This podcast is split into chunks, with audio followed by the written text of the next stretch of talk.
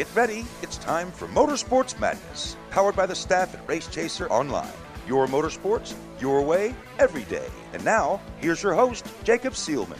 Oh, the antics have started, and we're barely, not even totally on the air yet. That's always a sign of good things to come, and we have a lot of them over the course of two hours. So, without further ado, welcome to Motorsports Madness here on the Performance Motorsports Network. My name is Jacob Seelman. I'm the managing editor at RaceChaserOnline.com, where we give you your motorsports your way. I am joined at the round table for the first time in studio by new JGL Racing driver for 2018 in the NASCAR Xfinity Series, Kaz Grala. That title sounds really good on you. we'll, we'll, we'll, let you introduce yourself to the people that might not know you in a second, but I will start by saying it is really good to have your face in our studio for the first time. Well, thank you. It, it's not the first time you've tried, but it seems like between Massachusetts and high school, we could never quite sync up. So now this season, I'm down here permanently. Period, permanently. So. We uh, like the permanent part. I do too. Yeah, I like it a lot. It's way yeah. warmer than Massachusetts. Oh, it sure well, is. Most of the time. Yeah, especially this time of year. So I'm not I'm not complaining a bit. the peanut gallery to my left is Tom Baker, our uh, editor in chief and partner in crime, and all that good stuff. I'll deal with the peanut nickname as long as it's a cashew. If I can be a cashew, I'm okay. I've been called cashew before. kind of rhymes with my name a little bit kind of, sort of, okay. ish. Kaz, cashew. yes. anyway, of. miracles of modern technology equals Cisco Scaramuza via the Race Chaser Skype line, and I know Cisco will have plenty to chime in as well. We'll, we'll just jump right in and get started with Kaz. Why not? Because you have a lot of great things going for you. Obviously, last year, a solid season for your year in the truck series, made the playoffs, and now – after a win last year and a playoff appearance, you jump up to the next level with a team that is uh, hooking up with Ford for 2018, which I know is also very exciting. So there's a lot of new for you new manufacturer, new series, new team. How, how are you adapting to all this?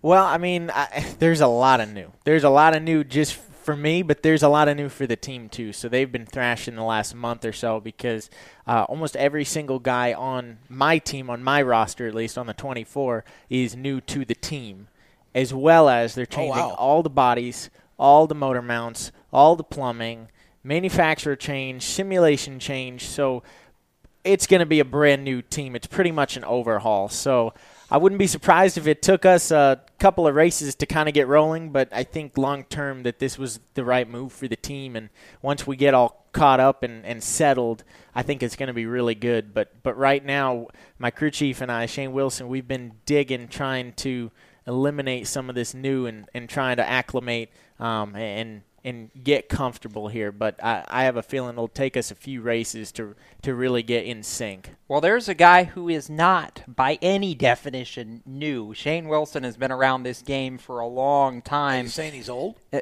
no, I'm not saying he's old. I'm just saying he's ha- got a lot of experience. Yeah, he's old compared to there. me, for nice sure. Save. He's experienced. anyway, you guys That's are good. going to Ford, right? Oh, sorry. Yeah. You guys are going to Ford, right? Yes, sir. Yep. Now, Ford with a Roush Alliance. When you when you say you're changing simulation, that's probably new to our audience. Can you explain, without giving away any secrets, can you explain kind of what that means? Well, simulation, uh, I guess to put it simply, would be the cost that has been added now that NASCAR does not allow testing. So we're saving, you know, little bits of money by not testing and spending heaps and wads of money on engineering. so that is what Ford and Chevrolet and Toyota have, have done over the past few years. So basically, the engineer can just sit there and start making changes to the car, but instead of it being a real car, it's a little car on a computer, and it tells you what happens and uh, how that's going to affect the car. So, fun fact JGL has actually never had simulation in the past. They have been racing and operating as if they were a late model team.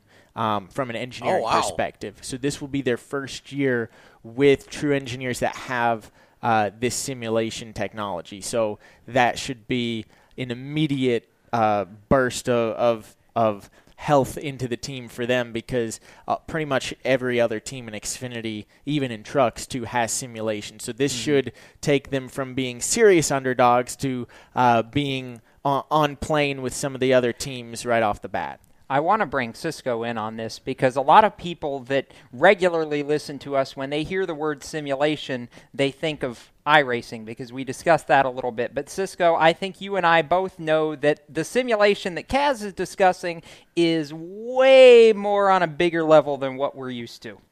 Absolutely. And a lot of these simulations come, of course, with the help of the manufacturer. I talked to one of the engineers uh, on the 88 truck several times, and they have a simulation that you they use to basically come up with base setups and give them sort of a rough idea of what they're going to be taking to the track that particular weekend. So for JGL to pick that up and Kaz for you guys to pick that up, that's got to be huge. Yeah, a- absolutely. It's going to be a big deal for us, and, and I know everyone over at the team is excited about it. So um, like I said, everything's new. I'm sure it'll take a few races for the engineer and the crew chief and the team to get used to this simulation because my crew chief is coming from Chevrolet, mm-hmm. uh, my engineer is coming from Toyota, and so this is going to be brand new Ford simulation to them as well as every world. Exactly. So, which is good. Long run, we're going to have all that information to to be able to come up with really good ideas because we have a diverse background. But short term, everyone's kind of mm-hmm. having some growing pains, I guess you could say, trying to figure out um, you know, I need this bolt. Where do I get that in the shop? I have no idea. I don't know who to ask. Uh, what's the password to my JGL email address? so they're they're working on the little stuff now, and, and hopefully soon uh, everything will be really rolling like a well-oiled machine. So what I started to get to uh, when we were talking about Shane Wilson a minute ago, I mentioned that he is very experienced in this game. Uh, how big is that going to be? Not just from the team standpoint, but for you, you kind of were in a similar situation last year when you jumped up to the truck where you had a veteran crew chief. Now you go in, you have another veteran crew chief for your first year uh, back in a in a real stock car in a little bit. Yeah, exactly. I, I think Shane's going to be really helpful to me in in that sense. He'll be able to give me advice that he's given previous drivers, or maybe give me advice that he's been given by previous drivers, just pro like last year with Jerry. Yeah. Pro, um, pro tip: If he gives you any advice about Brendan Gaughan, do the opposite. That's what I've been told. you know, he's mentioned that as well. Um, no, I'm just kidding. Uh, actually, Brendan's going to be helping me a little bit this year oh, that's too. great. Um, but but Shane's got a lot of friends and a lot of connections, and so we've we've got a good lineup of, of phone your friend help for this year, which which comes with years in the sport. So We're playing Who so Wants to Be a Millionaire now. so that part is really good, and, and he's obviously sat on the box for many many races. So um, I trust that his strategy calls will be uh, very very uh, good this year, and, and I, I think that will absolutely be the case. So it's always reassuring in the seat to know that the crew chief's going to make mm-hmm. the right calls, and then the crew chief just has to trust that this little 19 year old driver he's never actually worked with before is somehow going to get it done behind the wheel. So that's my job the first few races is to prove that to him.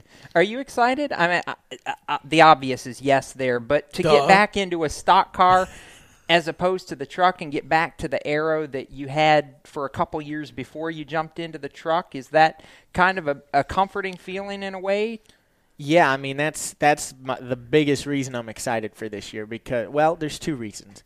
Um, number one, racing a car is I don't want to say easier because it's not. It's actually harder for the driver, but it's it's reassuring to me to know that I have more uh, ability to affect the outcome of my race with the pedals and with the wheel because of the aero on a car versus mm-hmm. a truck. So we have less downforce in a car, um, which means we also have less drag, and so the the aero disturbance car to car is going to be much smaller than a truck. So it's going to be more back to late model style racing where you can just set up a pass like you would classically do so um, and race like like we've all been doing for years. So that's exciting to me. It may be harder to do as a driver, but that's what I've grown up doing. So I'm ready for that. The second thing I'm excited for is the trucks with that aero make them a lot more difficult to race, uh, a lot more unnatural to race, I should say, and it create creates some chaos. Well, I didn't get to watch those races last year, so this year I get to watch them, which is why I'm excited. You did get to win one though. I did well, yeah, and it doesn't really get much more chaotic than that one was. So, Exactly. uh, I get to watch that in two weeks. I'll, I'll get to see the truck race there again, so that should be cool. You you actually get to sit back and enjoy that one, as opposed to last year where you had to kind of squeeze your eyes shut and pray the hole was what was there and all worked out. I mean, going back to Daytona for the Xfinity race this time on the heels of having won the truck race last year. What's that feeling like? I mean, what's that feeling to know this year when you walk into the World Center of Racing, you're doing so as a driver who has won there? Uh, I mean, it's it's cool, but at the same time, you know that Xfinity is going to be a new challenge, and all you can do is is do your homework and try to put yourself in the best position possible. People people really put a lot of emphasis on luck in plate racing. I don't know if that's the best way to describe it because I think you can make or or lose your own luck in plate racing depending on the decisions you make, um, and you can easily put yourself in a dangerous position and it work out horribly for you. Um, We've seen plenty of that. but you can at the same time put yourself in a good position and nine times out of ten you'll come out good there's always that one time where you end up flipping like you know some guys do but if you put yourself in a good position then then you're more likely to come out all right so i've got the experience of that in the truck now going into Right. the xfinity car which is helpful but the difference is xfinity now there's even more guys who do their homework more guys who have you know dozens of plate races under their belt so you know it's going to be harder naturally, as well as these cars have less downforce, like we discussed. So therefore, they're just more difficult to drive. Period on a plate r- track. So um, I've I've definitely got my work cut out for me. I don't think last year gives me any sort of confidence per se going into the Xfinity race, but more just uh, some some cool memories, and and I've I've got an uphill battle here for this Xfinity race, and I'm ready for it. Well, luckily, we have Kaz Grala for the rest of our uphill battle through this first hour. We have uh, about 45 minutes or so still to go, and we hope uh, if you've got any friends who aren't already tuning in, call them, get them on the PMN radio app, or uh, tune in. We've got links all over Facebook and Twitter. We're going to step away for a brief moment, but we continue with Motorsports Madness after this. You're listening to the Performance Motorsports Network, and we'll be right back. You own a performance car and you know how to drive, but you want to learn real performance driving. Well, Bunky, get that car off the street and onto the track. Summit Point Motorsports Park, the Mid Atlantic's premier road racing facility, located just over an hour from D.C. in nearby Summit Point, West Virginia, is the place to go. And you'll find that Friday at the track is going to give you what you need. For less than a monthly car payment, you can attend this regularly scheduled one day instructional event in your street car on one of Summit Point's three world class road racing circuits. You'll receive classroom instruction, skid pad instruction in their cars, including front and rear skid control, and four 20 minute in your car instructional sessions from a professional instructor. Have fun, go fast, and really learn how to drive. Call 304 725 8444 for class schedules and details. That's 304 725 8444. Friday at the track at Summit Point Motorsports Park. Green light. Hey girl, school zone. I'm getting hungry. Car changing lanes. You want to meet me for pizza? Stop sign. Intersection clear. Yeah, street. Pizza sounds good. Ball in street? Girl in street! It's hard to concentrate on two things at once, like texting and driving. Stop the text, stop the wrecks. How will you stop texting and driving? Tell us at stoptextstoprex.org. Brought to you by the National Highway Traffic Safety Administration and the Ad Council. Here's an important message from RAD and this station.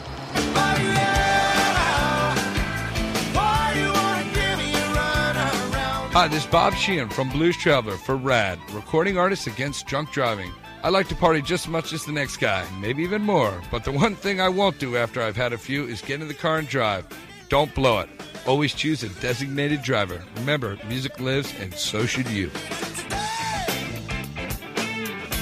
Automotive technicians and auto service trainees, how would you like to work at the beach and perform for one of the best car care centers in the nation? Lewes Meineke is now looking for skilled automotive technicians to join their award winning team.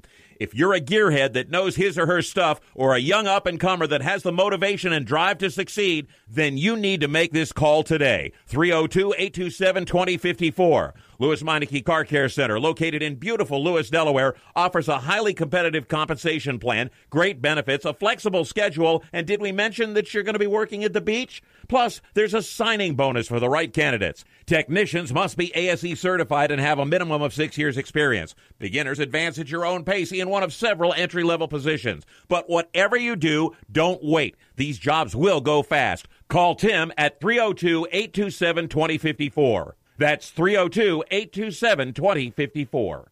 Lewes Meineke Car Care Center. Rev up your career. I'm Kaz and you're listening to Race Talk on the Performance Motorsports Network. Okay, so how cool is that, Kaz? Oh, that's terrible. Being able to hear your voice. I hate hearing myself. I sound I sound awful. No, Don't. you That did that great. good- that was a good reentry. we we just totally psyched him out though, which is what we do when people come in this building for the first time. sort of techno music behind it too. All that said, welcome back to Motorsports Madness here on PMN. We're playing head games with Kaz Grala, who's joining us for the first hour of tonight's Motorsports Madness show. Jacob Seelman, Tom Baker, Cisco Scaramuza also with you as we usually are to start off the week. And we're going to have story time with Kaz in a little bit because some interesting things happened over the holidays. And a certain Justin Haley Bird, who I have a feeling based on Twitter is listening in, uh, is not here, but he's going to be the subject of said story. So we'll get to that with Kaz in a minute. In the meantime, Tom, Yes. he's a Ford driver. I'm going to That's tie. correct. Yes, I'm going to tie this in because there was a little bit of Ford news today in the form of David Ragan having a there was. sponsor for the Daytona 500 in the form of Speedco, which is one of the brands underneath the Love's Travel Stops family, which is supporting Ragan's teammate Michael McDowell. Yep. This is good. It is good. Well, yeah, David has a number of races to fill. Yes. And so it's a good opportunity for Speedco. And, you know, I've said this before. I believe that Front Row is a team that is headed up. I think their increased support with Roush Fenway. And I think the fact that they've got some different crew chiefs over there, some different personnel, some of uh, them coming from Roush, I believe that team's going to be very tough, and I fully expect them. I don't know that they're going to qualify well necessarily. I do fully expect them to race well in the 500. Both Michael McDowell and David Ragan are excellent plate racers. I mean, we, we know David's won a couple, so uh, one of them for front row at Talladega. So And one for one Roush. for Roush. So there's no question in my mind that this can only be a good thing for Speedco, is where I'm going with this, because Right. I do believe those cars will get some TV time, and it's nice to see that Love's Travel Stops is keeping their commitment and you know bringing the Speedco brand in. And I'm hoping that you know there, if there are companies out there that want to get into the sport at the cup level, that's a great opportunity because again, that's a team on the way up. Yeah, definitely. Now, are you concerned though because the, there was an exchange between the official front row account and a fan on Twitter this morning referencing the fact that Camping World and their family of brands, which was a major portion of David's sponsor allotment, I think 75% of the season last year,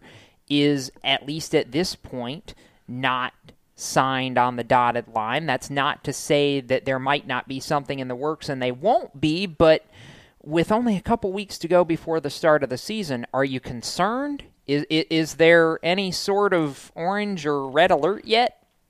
Um, well, I, I don't know. I mean, I, I don't think we know enough about whether we should be concerned or not. We don't know what's going on uh, in the inside there. I would say that, you know, if you've only got about a third or less of your races covered and you're going to Daytona, yeah, I'd probably be concerned, but we don't know what front row's working on. I will say this, Cisco, that I think given that Speedco is going to be on the two cars at Daytona, and they do have some sponsorship. McDowell's got most of his races covered, or at least I think about two thirds of them. Um, you know, I, I don't know that we should be concerned right now, but I think if we get a couple weeks further, Cisco, we probably ought to start wondering. I mean, again, I think this is a great team and a great opportunity for some companies, but we don't know what uh, where they are with Camping World. We just know they're not signed yet. Yeah, and I wanted to ask the one person out of everybody here on the show who's actually won at Daytona. Hey, Kaz, what do you think about those front row cars? What do you think? They got some for Daytona? I think so. I mean, they've run really well at plate races before, and I've gotten the chance to know David quite a bit. Uh, just from the summer shootout, we'd always pit right across That's from right. him Forgot in the garage. yeah. Actually, he had my dad's company on the quarter panel of his Legend car back in the Legends Million Oh, wow. years ago. How young were you at that. that point? Like ten? I was going to say, w- yeah, I probably would have been about 11 or Yeah. 12. Um, so I, I know David, and he's a fantastic plate racer. So I, I, I would definitely not be shocked to see those cars running up front in the 500. And I mean, as I've learned before, you run well at Daytona, and Mm-hmm. what races you may not have sold for that year, that may fix or help that problem Yeah, going forward. absolutely. So if if they're still looking for sponsorship, I think that Daytona is a great opportunity to to aid in their search for them going forward. Well, I think that Kaz, you ought to be hoping that the front row cars run well at Daytona because you and they have one very big thing in common, and that's that Roush Technical Alliance for this year. Which I know you were talking in our first segment how big some of the engineering and, and simulation support that you guys are going to have this year at JGL, how important that is. But I don't think we can undersell just how big the uh, the Roush Technical Alliance that you guys are going to have really is to this team this year. Yeah, I mean, you look at what Roush was able to do last year, and uh, their their Xfinity cars are always fast on the plate tracks, uh, and their Cup cars last year were outstanding on the plate tracks. Uh, particularly Ricky, who won two of the th- two of the four, I believe, in Cup, um, and ran well at all four. So uh, clearly, they know what they're doing on the plate tracks, and, and we're lucky enough to be able to share the notebook with them. So uh, I'm, I'm very excited about that. You add in JGL already has pretty good cars on the plate tracks because they've had success there themselves. Um, I, th- I think our three plate races this year will be will be good opportunities for us to to try to show well. All right, story time.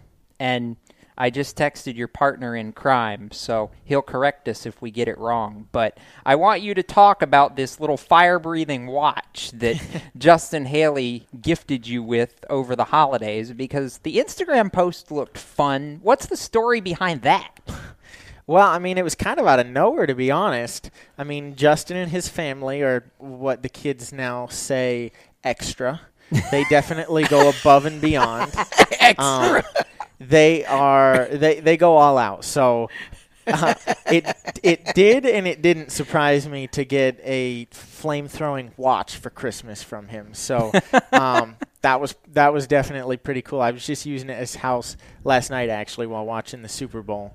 Um, he got a new racing simulator, and I was I was providing the exhaust backfires for him while he was on it. Um, Wow. But, but that thing's been pretty fun. He's got he's got a gas fireplace at his house, so it was his idea to turn the gas on, but not actually give it a spark. Just throw a fireball at it and ignite the whole fireplace, and it worked. That was the Instagram That was video. the That was- that's right, I And saw that. It looks fake, but I swear that is hundred percent real. It it was pretty cool. Okay, I'm going to ask the stupid question.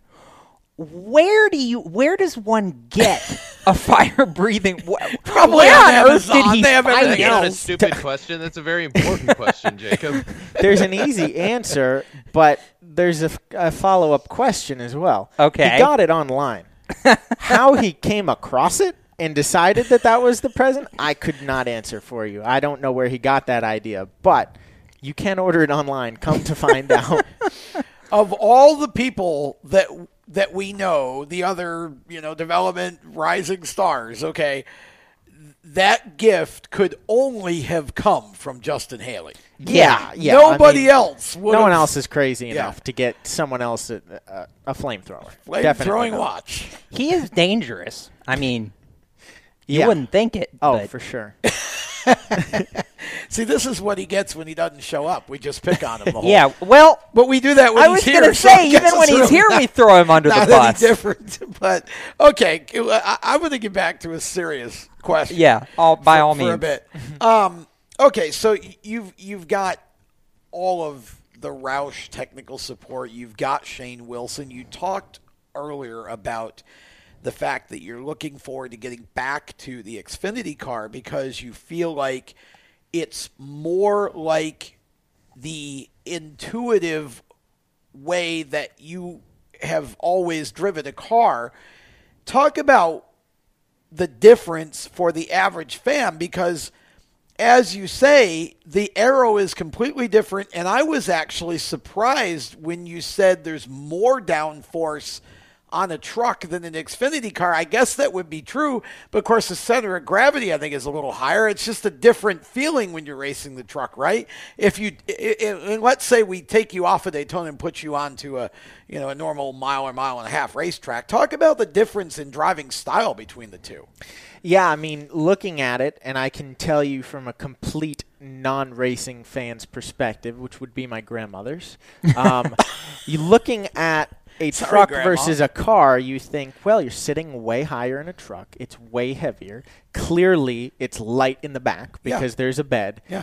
In fact, those are none of the actual Right. differences. If you were to take the body off the truck in the Xfinity car, you pretty much would see no difference. They Okay. are the same weight, built the same way, they handle the same way. You're sitting at the same height.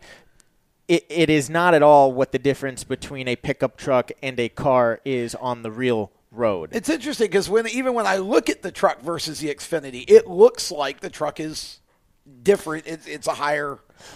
It, uh, I guess sh- it's just deceiving. The of the dimensions are slightly different. It it's slightly taller and slightly narrower than than a, an Xfinity car, but that is a small fraction of the difference. The the biggest difference is the body shape. Okay. Which is not it's not just looks like it seemed like it may be. When you're going 180 miles an hour, the air is moving very differently around a car versus a truck. And in a truck, you look at it, it looks like a brick, which is why it's got a lot of downforce and a lot of drag. Okay. Because there's a lot of air pushing down on it because there's a lot of surface area.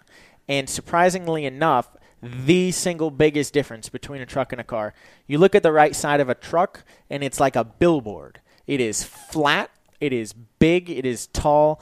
And so when you go into the corner and your right rear is yawed out, you've got a billboard catching air trying to push you straight again. That's called side force. In an Xfinity car, it's shaped like a car. It's more rounded off. It's Yeah. shorter. There's less surface area. So therefore, you don't have as much to lean on. Well, the trucks, you're leaning on all that. In fact, you're cornering harder than the tires even can. It's false grip because it's all just air. Well, that's why when you get aside another truck and all of a sudden you don't have that air that you had, now you're relying on the tire grip, which is a much lower level of grip than what you were just doing when you were driving around by yourself. That's why you see so much chaos when there's passing in trucks. In Xfinity, it's a far smaller delta between clean air and dirty air. Um, so that's why driving an Xfinity car is much more like driving a late model at say 100 miles an hour even though it's going way faster the the air is is much more minimal than the truck the truck you literally you have to learn how to race a truck and only a truck. It's completely different. You have to retrain your your brain coming from short track racing and cars to race a truck solely because of that flat door. And that's it, it it's unbelievable. So now i got to just go back to what i'm more used to doing. This is why I like having the future engineering major on here because he knows how to simplify this just enough so that those of us who aren't quite as brilliant uh, can understand it. You're good at that. Well, thank you. Yeah, I did my very good. homework for Daytona last year on the aerodynamics. So It worked helped- off. You got a trophy. that trophy. helped me. That's very interesting. It's it it it, it seems like going into the Xfinity car, you you seem almost more relaxed, as if okay, I know how to do this. Now, of course, all the data and the other things that you have to learn is a whole other thing. But at least from the base driving standpoint, it feels like you're much more relaxed this year. Uh, yeah, I think it may take me a few races to kind of get back used to once again driving a car versus a truck. But I do feel like going into this season, I've got more experience under my belt of driving this type of vehicle than I did last year in the truck because the truck really is its own animal. Um, but but this feels much more comfortable to me. I think. Of course, the competition level's higher too. So Sure. There's Yeah. that. There's that to worry about. Uh, but from a pure driving perspective, I think after a couple races, I should be back in the groove of things. I just got to figure out how to beat all those guys out there that have thousands and thousands of laps in these cars and cup cars. So, this just in before we go to break. Text from JJ Justin Haley. I asked, where on earth did you get the fire breathing watch? His response, the aliens gave it to me for a Christmas present. So, that is such a Justin response. Yes. As you correctly and accurately pointed out, he's a little extra. we're, Oh, we're going to take a break before anything else really creepy happens. Uh, actually, it's probably good that Justin's not in here tonight. Otherwise, there might be an alien invasion. We'll be back with more motorsports madness on the other side of this if we haven't been taken away. You're listening to PMN, the Performance Motorsports Network. Do you love the sound of high revving motors and the smell of burning rubber? Do you want to get your car sideways right at the ragged edge of control? If you've always wanted to try drifting or learn to improve your drifting skills, Summit Point Motorsports Park, the Mid Atlantic's premier motorsports facility, has the expert instructors and the specialized track to teach you how to drift and the skills necessary to drift competitively. From skid pad to open sessions, Summit Point Motorsports Park has the safe and open environment that allows drifters of all skill levels, new to intermediate, to get sideways and smoking. With a focus on safety and the skill set necessary to drift competitively, Summit Point Motorsports Park's Drift Nirvana is just the thing for you. Call for your reservation today, 304 725 8444. Or for more information, go online, summitpoint or you can email them at office at bsrinc.com. Drift Nirvana, getting you sideways the right way. HMS Motorsport is the leader in motorsport safety. HMS serves the majority of Monster Energy NASCAR Cup, Xfinity, Camping World Truck, IndyCar, and IMSA WeatherTech teams, as well as countless SCCA and club level racers and driving enthusiasts throughout North America. Featuring world renowned brands like Schuberth helmets, Schroth belts, Adidas suits and shoes, Lifeline fire systems, and even Racecom radio kits, HMS has the right product for your type of racing and your budget. Their representatives are experts on only one thing making your track driving as safe as possible. With locations in Mooresville, North Carolina, and Danvers, Massachusetts, the HMS staff is always ready to take the time to help you find the right product for your safety needs. Don't settle for second when it comes to motorsport safety. Stop in to HMS Motorsport. Visit them on their website at hmsmotorsport.com or send them a message on Facebook and tell them the folks from PMN Radio sent you. What an awesome game.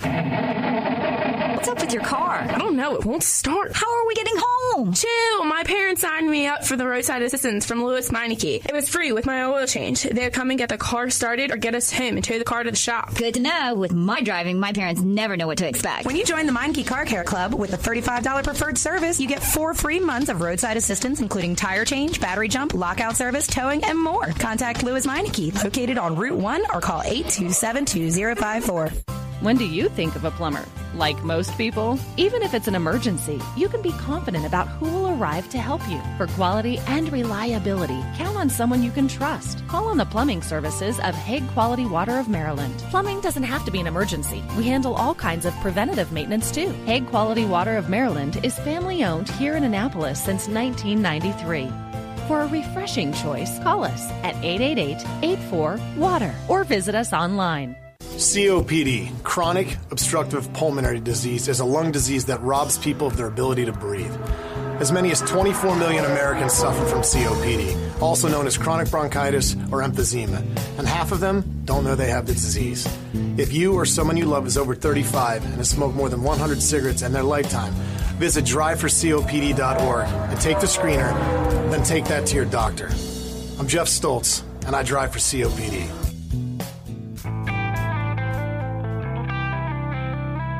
Hi, I'm Chase Cabre, and you're listening to Race Talk on the Performance Motorsports Network. Now, back to the show.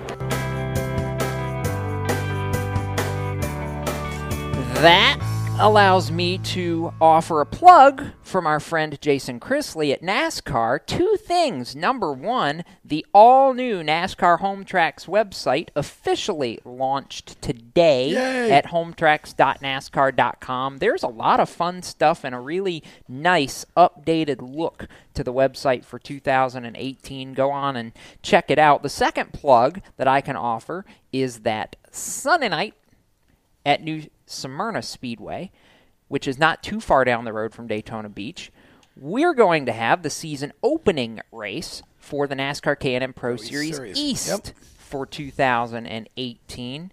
Did you ever get to run the East race at Smyrna, Kaz? Oh yeah, I At least once. I darn near won the I thing. was gonna say I thought you did. I was Yeah. was about to jump I- in if you didn't. I s- let me I'm try to remember this. which right. year was I it? qualified.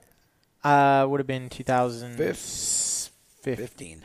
Fifteen. I think. I think I ran at 16 as well. Okay. Okay. I ran at 14, 15, and 16. I It- did. I did significantly better. Each year. there, there you go. I, it to me that's one of, that's one of those where it just kind of jumps up at me because it feels like Smyrna hasn't been on the K and E schedule that long, but I guess it is now in its fifth or sixth year of being on the schedule. And a, as you mentioned, you you did get progressively better in the opener each year, and that's just a fun track.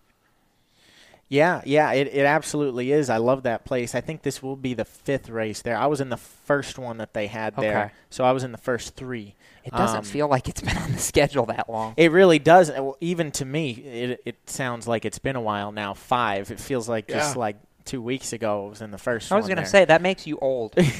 I guess. uh, Well, I would Well, definitely. If. I was still in K and N, I'd be a wily veteran. Meanwhile, meanwhile in Yeah, Xfinity, 19, yeah. I have no idea. I'm going in cold as a, a little baby. But um, Been a rookie two years in a row now. yeah, yeah, I have been. That's true. if you win Daytona this year in the Xfinity car, then you know what's going to happen when you get to Cup in a couple of years. Everybody's going to be betting on you to pull it off in your rookie year out of consistency. Trevor oh Bayne. boy. yeah, yeah, you'd be the next Trevor Bayne. Pretty, uh, that'd be pretty impressive. And you know what? I feel like, I mean, do you feel like you've got a shot? I mean, I know there's a lot of new stuff going on for you, but I mean, gosh, JGL has run well, and, and with the Roush Alliance, I mean, so much of Daytona is sort of, I don't want, I won't say luck, but it's circumstance. Mm-hmm. You know, you you got you won because of circumstance last year, and so much of plate racing is about that. Yeah, I mean, I feel like I've got as good a shot as the, the top 15 probably Sure. do there.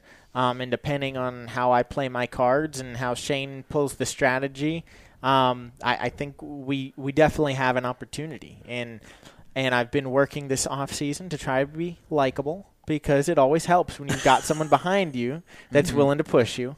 Um, so, so, so hopefully, if we find ourselves in that position up front, I've got a teammate in Dylan Lupton or really anybody who's willing to push Right. any other forward, anybody um, w- would be welcome to push me if we're up front. How does one work to be likable? I mean, I, I've I've always thought you were likable. Like I'm trying you- not to be rude. Uh, I don't want to. I don't want to make anyone mad going into Daytona. That's not helpful. I don't know that I've ever seen you at a racetrack that you've not been likable. I mean, you, you you're probably one of the not that this is totally going to come across with the right wording, but I think bubbly would would kind of be the adjective I would use there. You've always got this bounce in your step whenever you're at a racetrack. I, I really don't know, and, and I've really rarely ever seen anybody mad at you.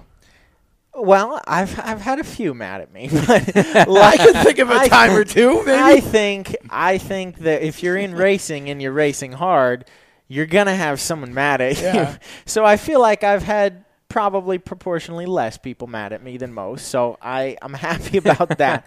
but no, I mean if I'm at a racetrack, I'm happy because Sure. who doesn't want to be at a racetrack? I've and you're getting to do this for a living. So like, Right. heck yeah, how could you not be happy about it? I've never had a chance to ask you this, but how did you get started in racing in the first place? What got you interested in the sport? His dad, I bet.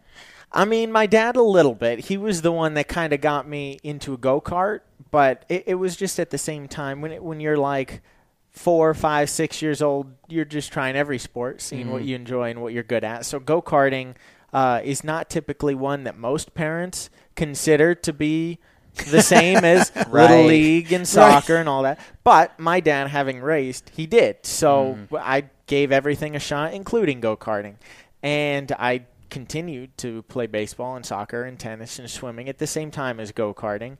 And eventually, I started skipping practices and skipping games to go drive around in my go kart in a parking lot because I, it was just more enjoyable for me. That that was what I loved to do. And eventually, I got to the point where I'm like, all right, I don't I don't have time for this other stuff. I really just want to be driving this thing. Well, there. Um, so Made your own choice. on, uh, you know, not always in racing is it where the parents don't care. I mean, a, a lot of times the parents are trying to live their dream through their kid, and I was lucky enough that my dad he got to live his dream and and race in the Rolex 24 and race in IMSA like he wanted to, Yep. and he had nothing left to be accomplished that he wanted to do. So it was 100% naturally whatever I wanted to do. Mm-hmm. And frankly, I think he, having been in motorsports, knows how difficult and cutthroat of an industry it is. Mm-hmm. I bet he would have been happier than a clam for me to have picked baseball. I was gonna, I was gonna get to the road race part because you got to be just drooling for the road races on the schedule. Oh yeah, I'm I'm just sad I have to wait about six or eight months till. Oh, I know. I was You're like, wishing. can they be tomorrow? Oh, I, I I didn't even watch a single minute of the Rolex 24 because it was just too painful not being Oh. in it. It was so sad because I've- you got to you got to be in it uh, a year ago. I did it the last two years, and that's probably uh, uh, my favorite race of the year. And uh, I mean, when you're a NASCAR regular, getting to do a change of pace in a sports car is a lot of fun because the grass is always greener, right? But I'm sure the sports car guys would love to come to a NASCAR race. So for me, it's Well. that, it's that one race a year that I get to do something a little bit different than what I normally do, and and that's why I love it so much. So uh, I had a ride for it loosely this year. It was with the same team again, Change Racing. Okay. but Yep. the owner Robbie Benton, he got a job actually At Penske. At Penske as one of the, I believe, a manager role Team over manager, there. yeah. So uh, that that put the kibosh on on running the Rolex race. They ended up shifting their focus. He he went Mm-hmm. to that rather than having the IMSA team continue. So um, hopefully I can get an opportunity to do that race in a future year because I love it. Dear NASCAR, if you're listening, this is Kaz Grala petitioning for a race on the Daytona road course like next year. I would love Can that. Can I sign that too? yes. Unfortunately, there's probably too many reasons why that won't happen. Aw. But I would love to do that. Hey, Personally. they're- I was going to say they're doing it at Charlotte. So if that goes well in September, I mean, why not? Yes. The only difference is, I think a lot of NASCAR fans, myself included, really enjoy the oval races at Daytona. I think Charlotte was looking for a little change of pace because they do have two dates per year, and there's a lot of mile and a halfs on the schedule. But plate Fair. races, Cup only gets four of them a year, and I know from personal experience, I make sure that I tune in extra hard to those four and watch those live every every year because those are good ones. So plate race or road course race, I think they're both great. So they're probably going to stick with their plate races. But hey, if more mile and a halfs want to do what Charlotte's doing with the road course, I am I am not going to be the guy to say no to that. All right. So we're going to step aside. When we come back, we'll have a little more conversation with Kaz Grala and a couple news nuggets as well. You're listening to Motorsports Madness, and we continue on the Performance Motorsports Network right after this. Okay, so Sarah, I'm dropping you off at Emily's? Yep. And Josh, you're going to? Soccer, Dad. Soccer practice. Right. Oh, by the way, I just wanted to let you know when I pick you both up, I'll be wearing my short shorts. What? No! Yep, and my dorky dad hat, and I'm gonna do my dad dance for all your friends. They'll love it! Seriously? Why? Because I like my short shorts. Of course, I could be talked out of it if you guys would just buckle up your seatbelts without giving me a hard time. It's important to get your kids to buckle up for safety, no matter what it takes. And sometimes all it takes is your parental powers of persuasion. Okay, okay, we're buckling up. See, all buckled. Good choice. I'll just have to do my dad dance at dinner time. What? What? No! Do what you have to to make sure your kids are wearing their seatbelts, even on short drives. Never give up until they buckle up. A message from the National Highway Traffic Safety Administration and the Ad Council. Visit safercar.gov slash kidsbuckleup for more information. Parents, your son or daughter has had their license for a while now, but you want to make sure they're prepared for any situation they may face on the road. High school driver's ed doesn't teach them to drive defensively. They need to be prepared for any highway emergency. For less than a month's insurance and a whole lot less, BSR instructors at Summit Point Motorsports Park in nearby Summit Point, West Virginia, will teach your son or daughter how to respond instantly and positively to unexpected situations on the road. BSR's specialized accident avoidance training teaches swerve to avoid maneuvers at highway speed, ocular driving, which focuses driving attention on ways to avoid accidents, vehicle dynamics and feedback, skid control, and skid recovery, threshold braking on straights and progressive braking on curves, and off road recovery techniques. This is stuff driver's ed simply doesn't teach. So call BSR today, 304 725 8444. Give your kid the skill set needed to drive safely and responsibly on the highway. That's 304 725 8444. This is a test to find out if you know it all when it comes to children. Name one of the leading killers of U.S. children age 1 to 13. What's the best way to protect children in a car crash? At what age and size should a child start using a booster seat? Don't assume you know it all when it comes to car seats for your child. Go to safercar.gov slash the right seat and know for sure. Brought to you by the National Highway Traffic Safety Administration and the Ad Council. Hi, I'm Noah Gregson, and you're listening to Motorsports Madness on PMN, the Performance Motorsports Network. Bum, bum, bum. Welcome back to the madness here on the Performance Motorsports Network. Jacob Seelman, Tom Baker, Cisco Scaramuza, and our special guest for the first half of tonight's program, JGL Racing driver Kaz Grala.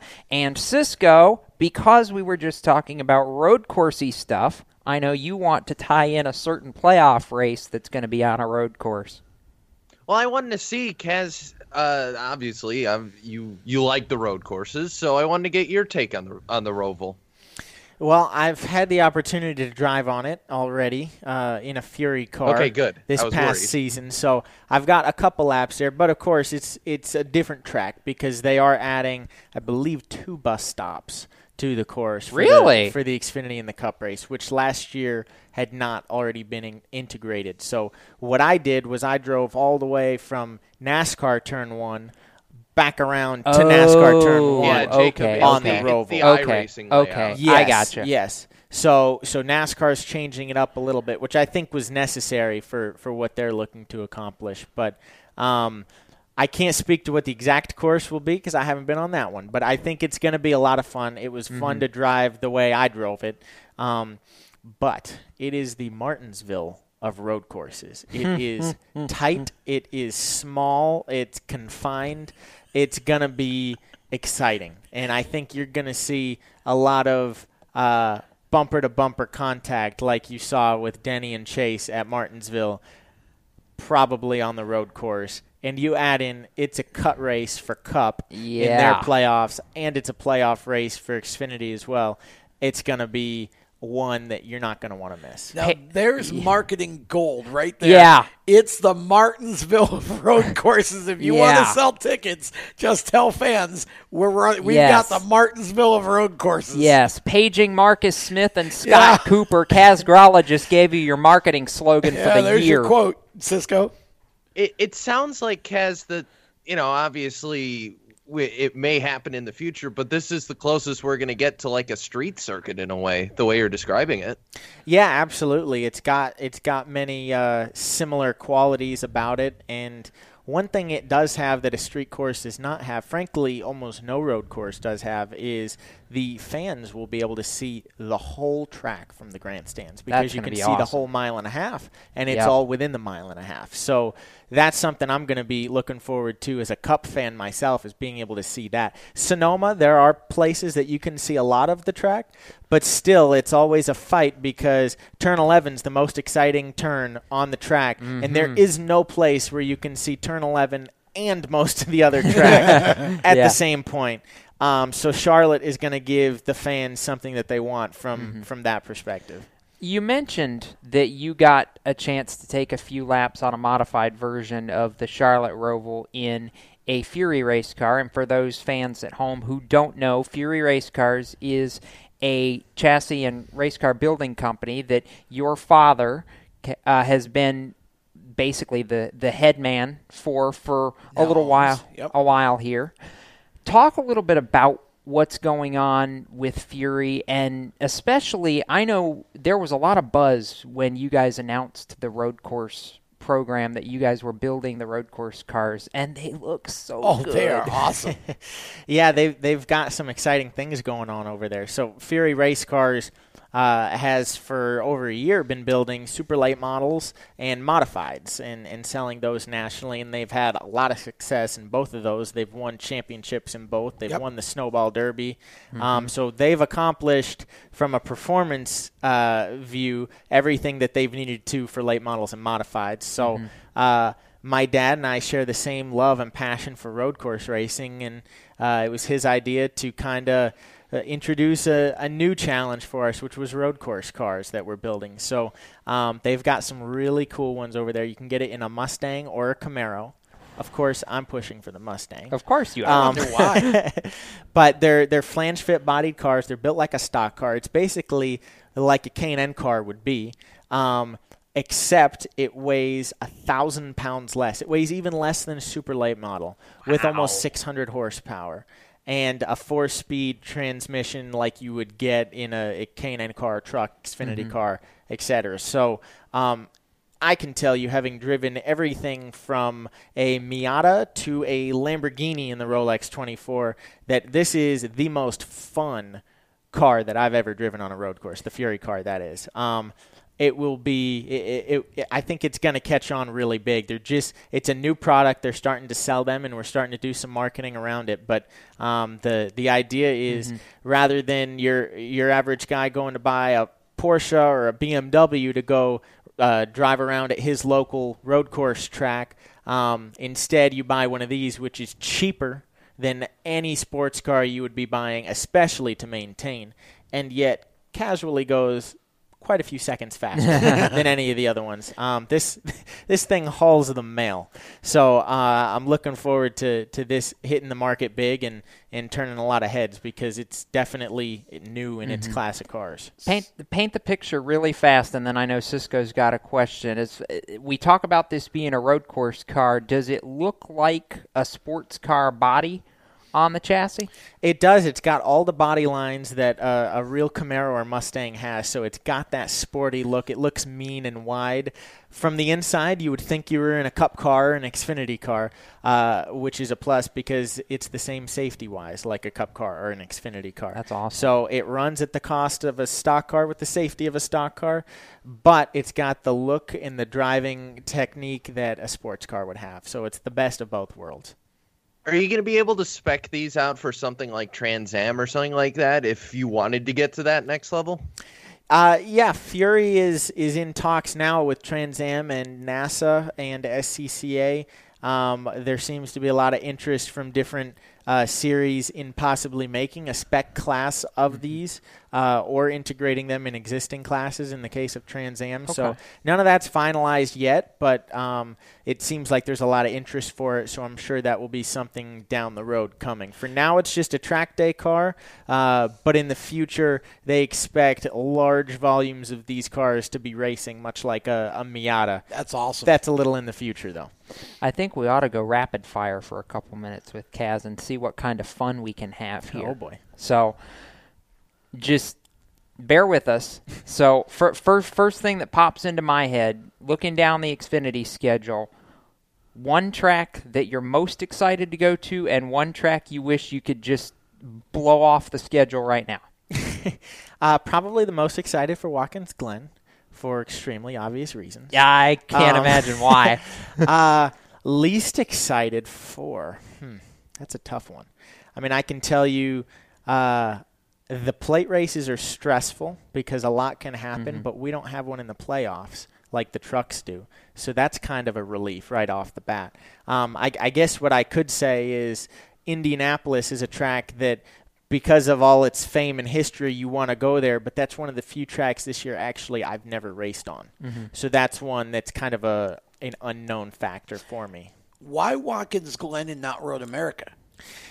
Simply because I've never raced at Road America or Mid Ohio or the Charlotte Roval, but I have raced at Watkins Glen and almost won at Watkins Glen. I did. I, I've had some really good runs there in K and N, and in fact, I have won multiple times at Watkins Glen, but in uh, in AER and SCCA. Okay. So um, so I've got some wins there, but now I need to make a win in a stock car, and all the Cup guys are there.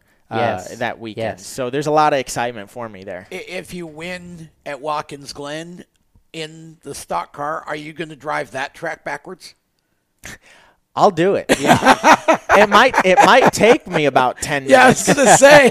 and I'll probably pass fewer cars on the roofs while I'm doing it. but I'll do it. Absolutely. That was still one of my favorite all-time post-race. The whole thing. You driving backwards. The Yes. victory lane interview was classic. Yes. You were just so stunned. It was just like. Oh, you don't even know. All right. So there was a little bit of a moment. We were discussing it during one of the breaks on Twitter a couple of days ago where somebody made the comment that we have the G and the L for Grala and your teammate Dylan Lupton taken care of in JGL racing this year. And somebody was petitioning to get Jimmie Johnson on board to fill out the J. So, of the NASCAR field, past or present, if you could fill out that J with a teammate of your choice, who would it be? Oh, I think Twitter said it best. Something tells me that Jimmie Johnson's probably got a, a trick or two up his sleeve Or that, that I would love to hear.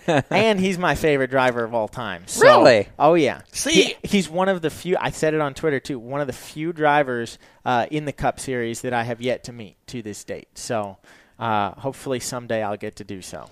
Page, paging Hendrick Motorsports. Can we can we fix that for this 19 year old this year? I, I, yeah, at least like make an introduction. You know, Yeah, have a milk come and cookies now. session or something. I mean, I unfortunately I think Chevy probably would dissuade him from doing that, even if he wanted to. But uh, I, I, it's funny though how you ended up with the G and the L. You know, I guess it, maybe somebody goes out and finds a J now to fill it out. Why not? Something like that. All right. Last question, and this does not necessarily pertain to you in, in, the Xfinity series, but you've been talking all this first hour, both from the perspective of a driver and from a fan. So put your fan hat on for a minute. Looking at the Cup Series for this year, call your shot. Who wins the Daytona 500 and why? The Daytona 500. I mean, that's.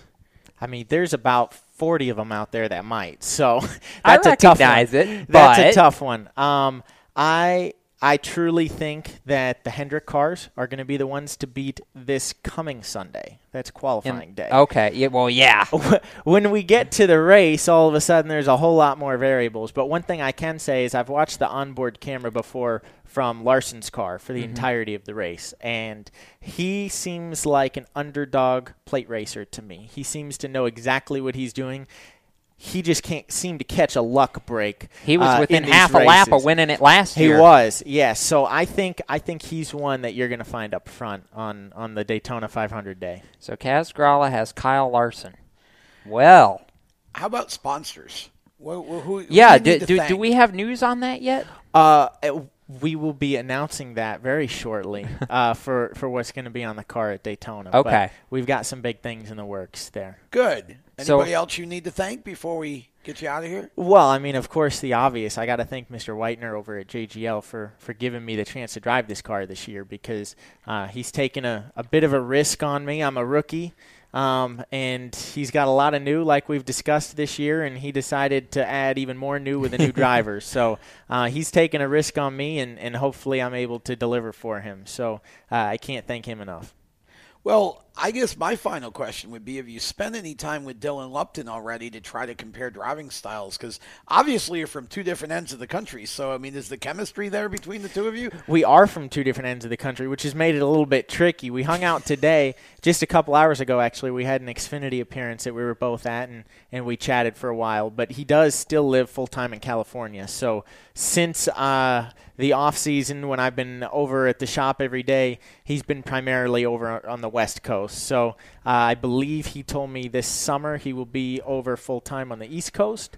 And so we're Good. definitely going to get closer when he's over here. But for now, it's more of a long distance pen pal relationship. I haven't heard that phrase in a while. Well, we're going to let you get out of here since we know you have to be up very early tomorrow morning to continue getting ready for Daytona. Oh, yeah. Th- th- those five o'clock wake up calls, huh? Oof. oh, yeah, they come up very quickly.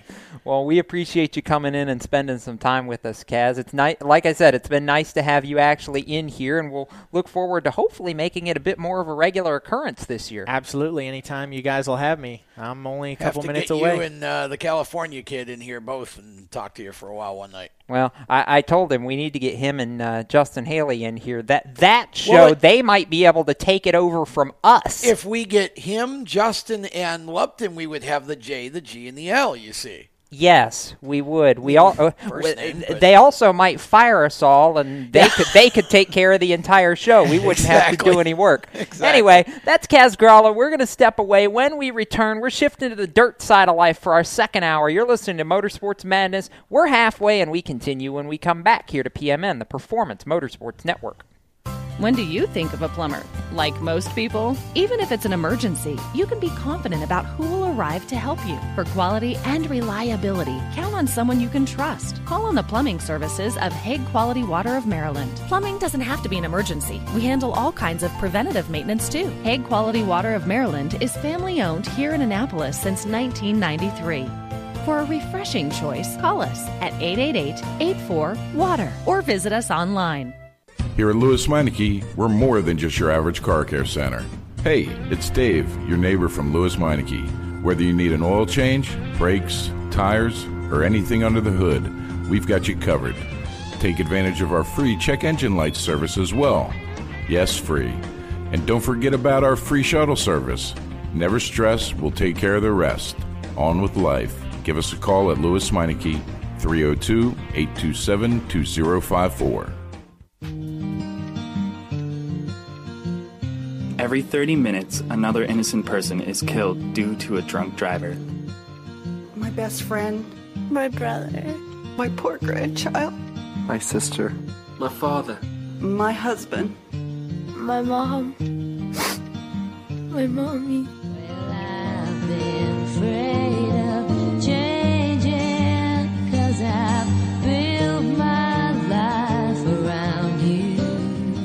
Stop these tragedies before they happen. Don't drink and drive. Do you love the sound of high revving motors and the smell of burning rubber? Do you want to get your car sideways right at the ragged edge of control? If you've always wanted to try drifting or learn to improve your drifting skills, Summit Point Motorsports Park, the Mid Atlantic's premier motorsports facility, has the expert instructors and the specialized track to teach you how to drift and the skills necessary to drift competitively. From skid pad to open sessions, Summit Point Motorsports Park has the safe and open environment that allows drifters of all skill levels, new to intermediate, to get sideways and smoking. With a focus on safety and the skill set necessary to drift competitively, Summit Point Motorsports Park's Drift Nirvana is just the thing for you. Call for your reservation today, 304 725 8444. Or for more information, go online, summitpoint-raceway.com, or you can email them at office at bsrinc.com. Drift Nirvana, getting you sideways the right way. If you own a gun, you have a full time responsibility.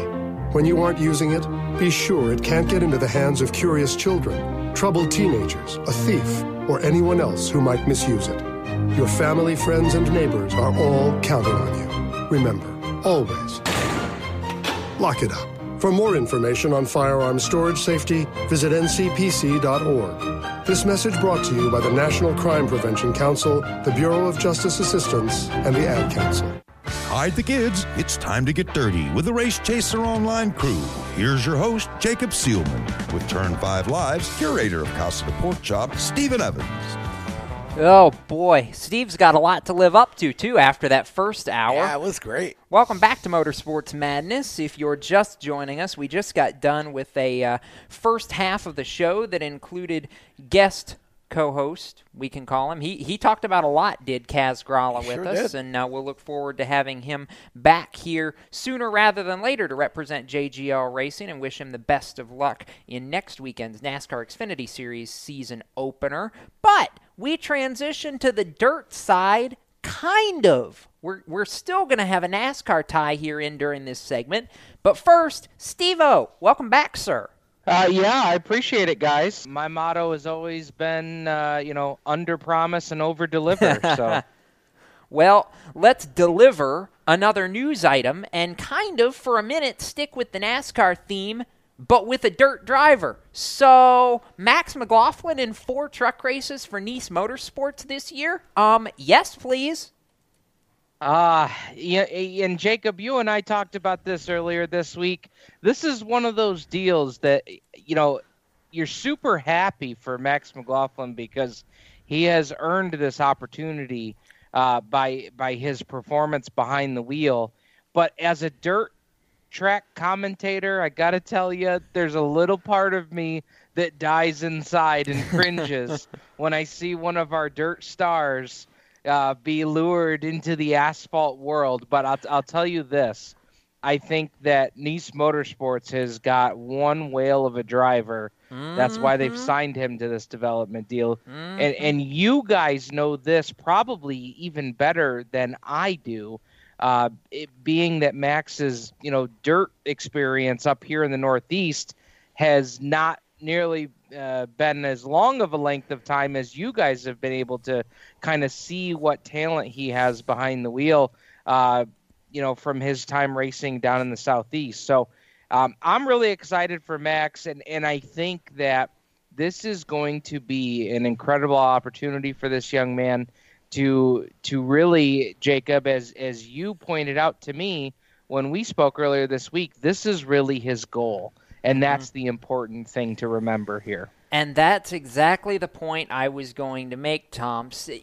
Steve started to say it's a dirt guy lured to the asphalt, but it really wasn't because if you talk to Max from the beginning, NASCAR has always been at or very close Right. to the top of his goals list. I think you and I we knew this was coming. It was just a matter of when and what team would take a chance on him. Well, when you're the son of Magic Shoes Mike McLaughlin, and Magic Shoes went from dirt to pavement and ended up in NASCAR, mm-hmm. then, you know, this is basically what you do. And I think probably Mike might have preferred that Max just keep racing dirt. Yeah. But, you know, th- this is inevitable. And, and Niece Motorsports is building a small empire over there. I Oh, mean, yeah. and, and this is good. It's good to see a team like Niece Motorsports, Steve,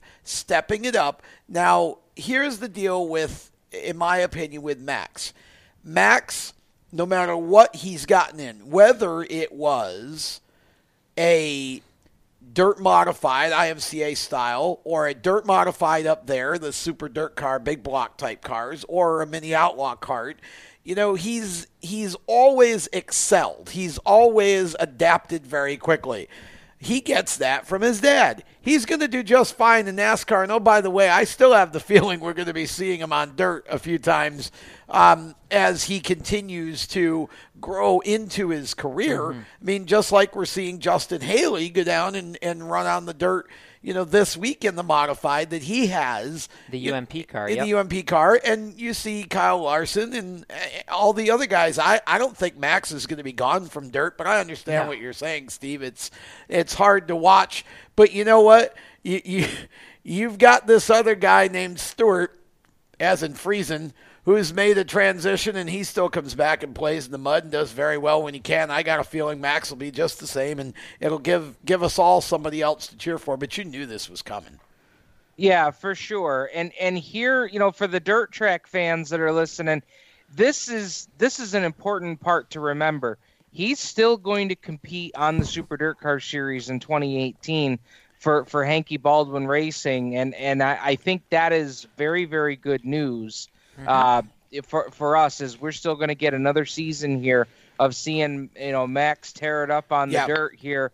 Uh, not only starting down in Florida, but up here in the Northeast as well.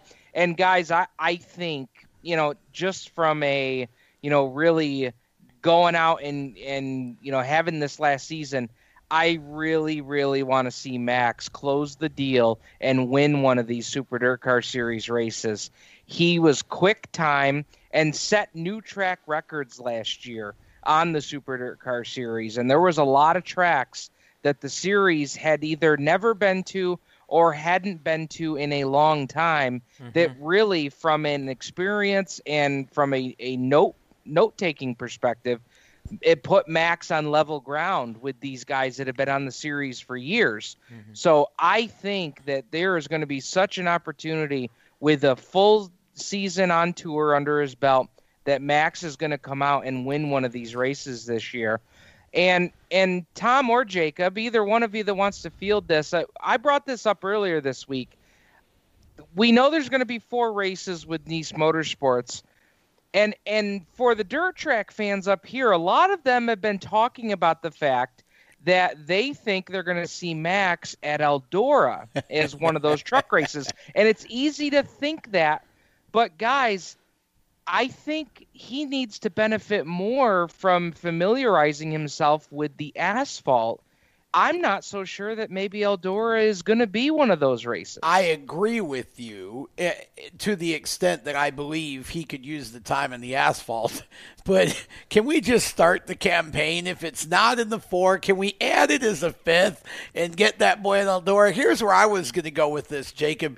You know, you look at somebody like Max, and it's almost kind of a shame because in the days when it when when Mike, his dad, was coming up through Yeah. the ranks, you know, Mike went from racing big block super dirt car type modifieds up mm-hmm. there to racing super modifieds at Oswego to racing NASCAR tour modifieds, then came down and raced NASCAR. Mm-hmm. There's two steps there that Max has not been able to fulfill yet, and the way that everything ends up being sort of specialized today, Yeah. it's not as easy to go just jump in something in your free time because contractually you can't always do that. But gosh, I'd like to see that boy in both the super and the modified a little bit. I just he's extremely talented, very Yeah. humble kid. I think he's he's everything to me that his dad was. Oh yeah. This is a young driver for all of you in our audience to really keep our eye on. A Keep your eye on. And preach, preach, preach, preach. Yes. I'm just going to be that guy and say right now if they have a plan for those four races and I know Max, Max is already in somebody's ear, begging, scratching, clawing, and pleading for Eldora to be one of those truck races. Why? Because if I know Max, he believes he can win it. And that's where I'll leave that. We're going to step away to a do break. And when we return, we continue our dirt track conversation because, well, there was kind of sort of a lot of racing over the last four or five days that we're going to talk about next. You're listening to Motorsports Madness, and we're back after this on PMN, the Performance Motorsports Network. You own a performance car and you know how to drive, but you want to learn real performance driving. Well, Bunky, get that car off the street and onto the track. Summit Point Motorsports Park, the Mid Atlantic's premier road racing facility, located just over an hour from D.C. in nearby Summit Point, West Virginia, is the place to go. And you'll find that Friday at the track is going to give you what you need. For less than a monthly car payment, you can attend this regularly scheduled one day instructional event in your street car on one of Summit Point's three world class road racing circuits. You'll receive classroom instruction, skid pad instruction in their cars, including front and rear skid control, and four 20 minute in your car instructional sessions from a professional instructor. Have fun, go fast, and really learn how to drive. Call 304 725 8444 for class schedules and details. That's 304 725 8444. Friday at the track at Summit Point Motorsports Park. Every 30 minutes, another innocent person is killed due to a drunk driver. My best friend, My brother. My poor grandchild. My sister. My father. My husband. My mom. My mommy.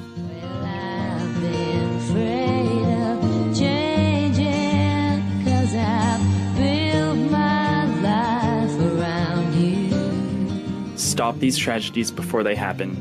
Don't drink and drive. The Performance Motorsports Network is a compilation of shows about motorsports. From technical to controversial to just fun, everything you like about racing and gearhead stuff is right here on one internet channel. The Performance Motorsports Network. Tell your friends about it.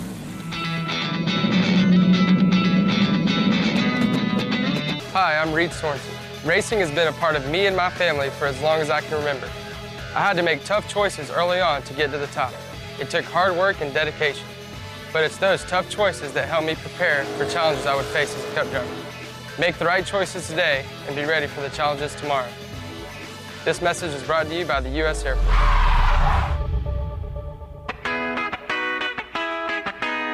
Hi, I'm Matt Tifft, and you're listening to Race Talk on the Performance Motorsports Network.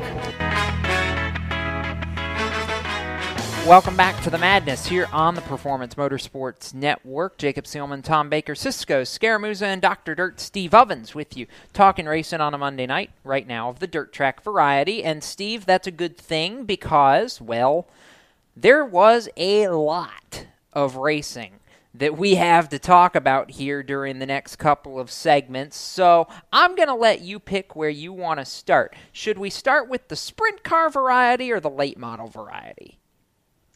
Well, uh, I think we ought to start with the sprint car variety because when it comes to the late model variety, uh, it, it's much of the same, a continuation of 2017. So let's start with the Winged Warriors. All right, we will do just that. The Arctic Cat All Star Circuit of Champions opening their season at Bubba Raceway Park in Ocala, Florida, Thursday, Friday, and Saturday of last week to kick off the month of February.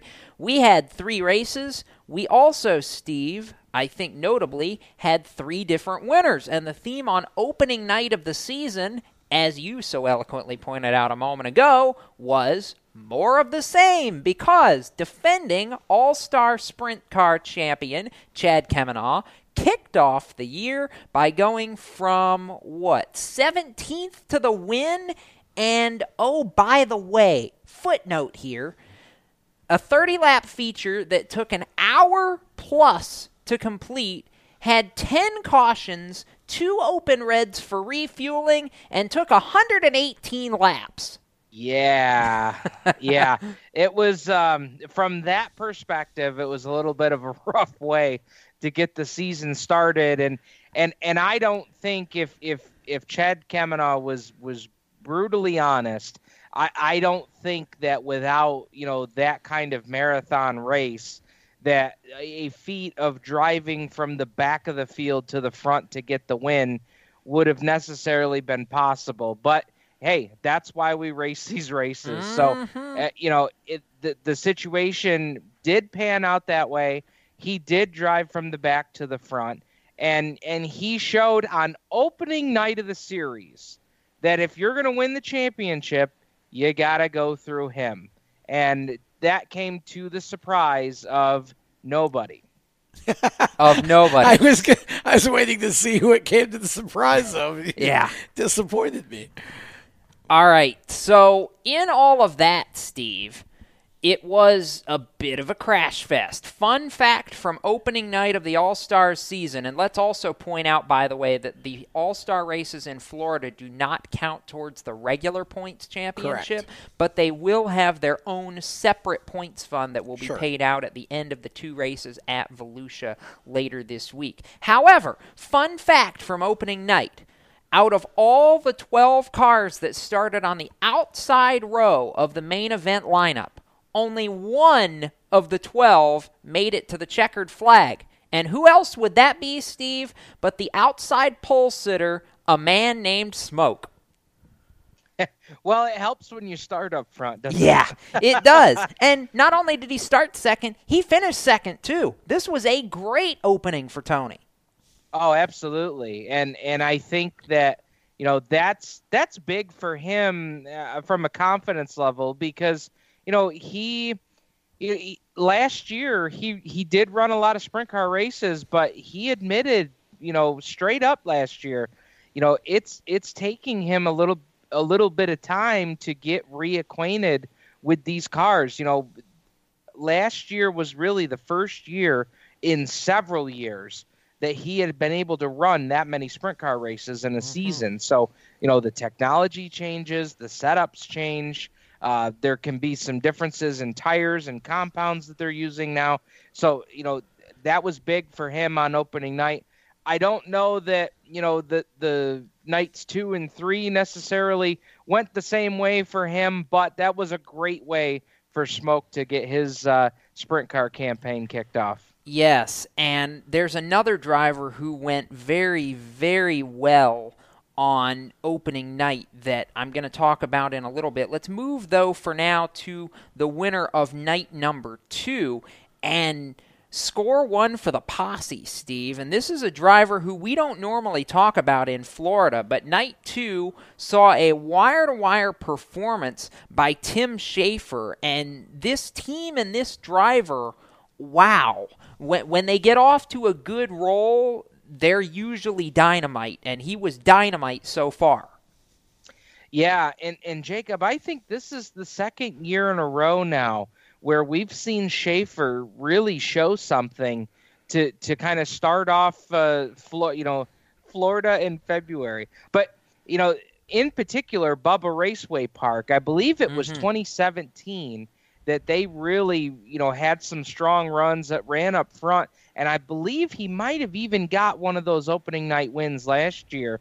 But, you know, this is, yeah, score one for the posse, score one for Tim Shaffer. He's going to be another guy that we're going to have to keep our eye on all season long. I think that that's a car that has the capability of competing for the championship here with the All Stars. And I think it's going to be entertaining to watch because he showed us on night two that you know they are at that level and and again that's a, another thing that doesn't surprise us in the least no. let's add that Kerry Madsen brother to Ian Madsen who's making a run at the World of Outlaws rookie of the year title this season Kerry came up second ahead of Mark Smith on the podium here. Uh, those looking for Tony Stewart, he was ninth on night number two, the Friday show. Rico Abreu was 11th.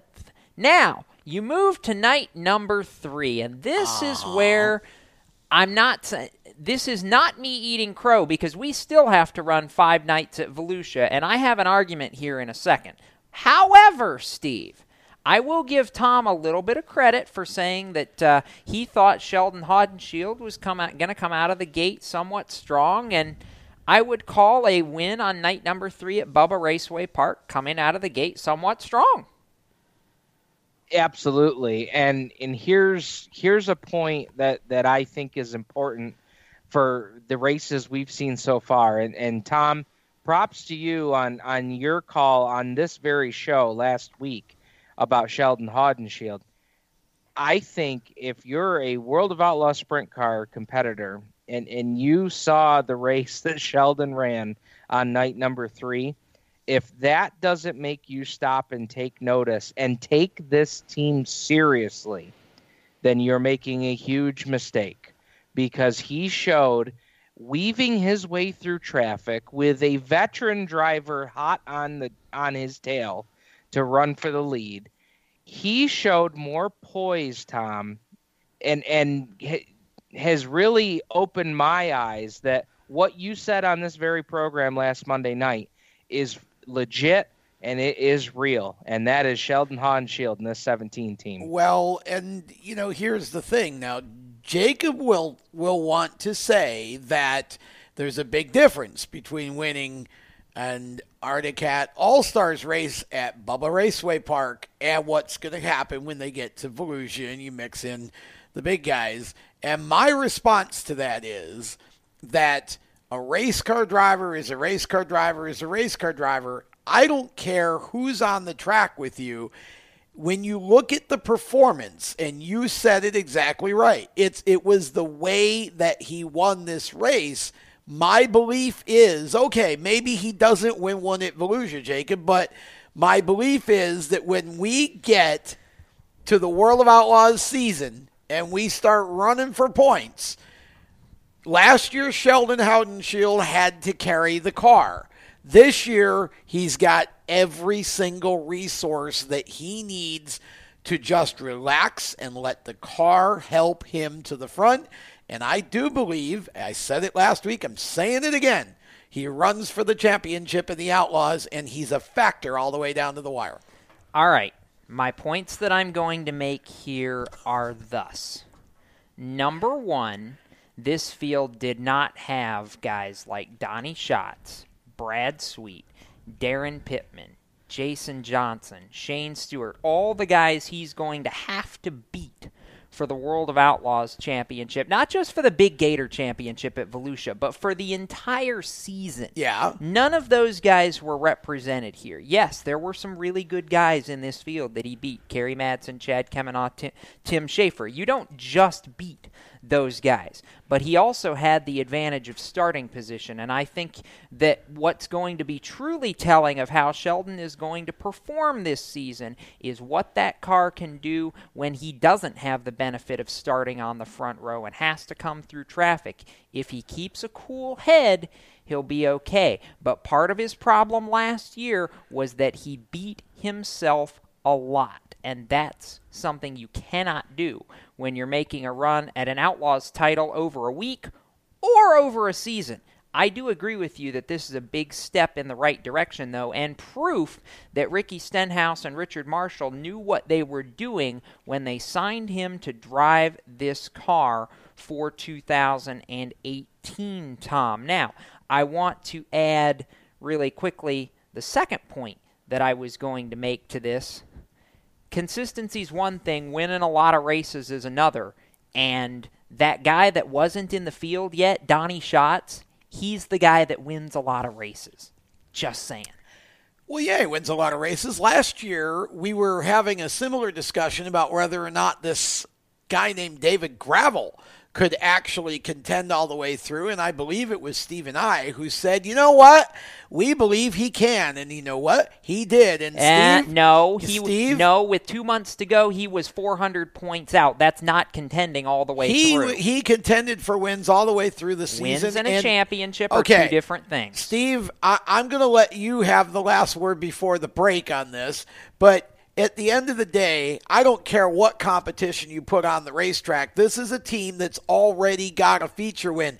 The confidence alone is going to spur them to be just fine. Maybe he doesn't beat Shotzi in Florida, but I still believe he's a contender going down the stretch. In the words of our motorsports media brethren, Dave Moody, horse hockey.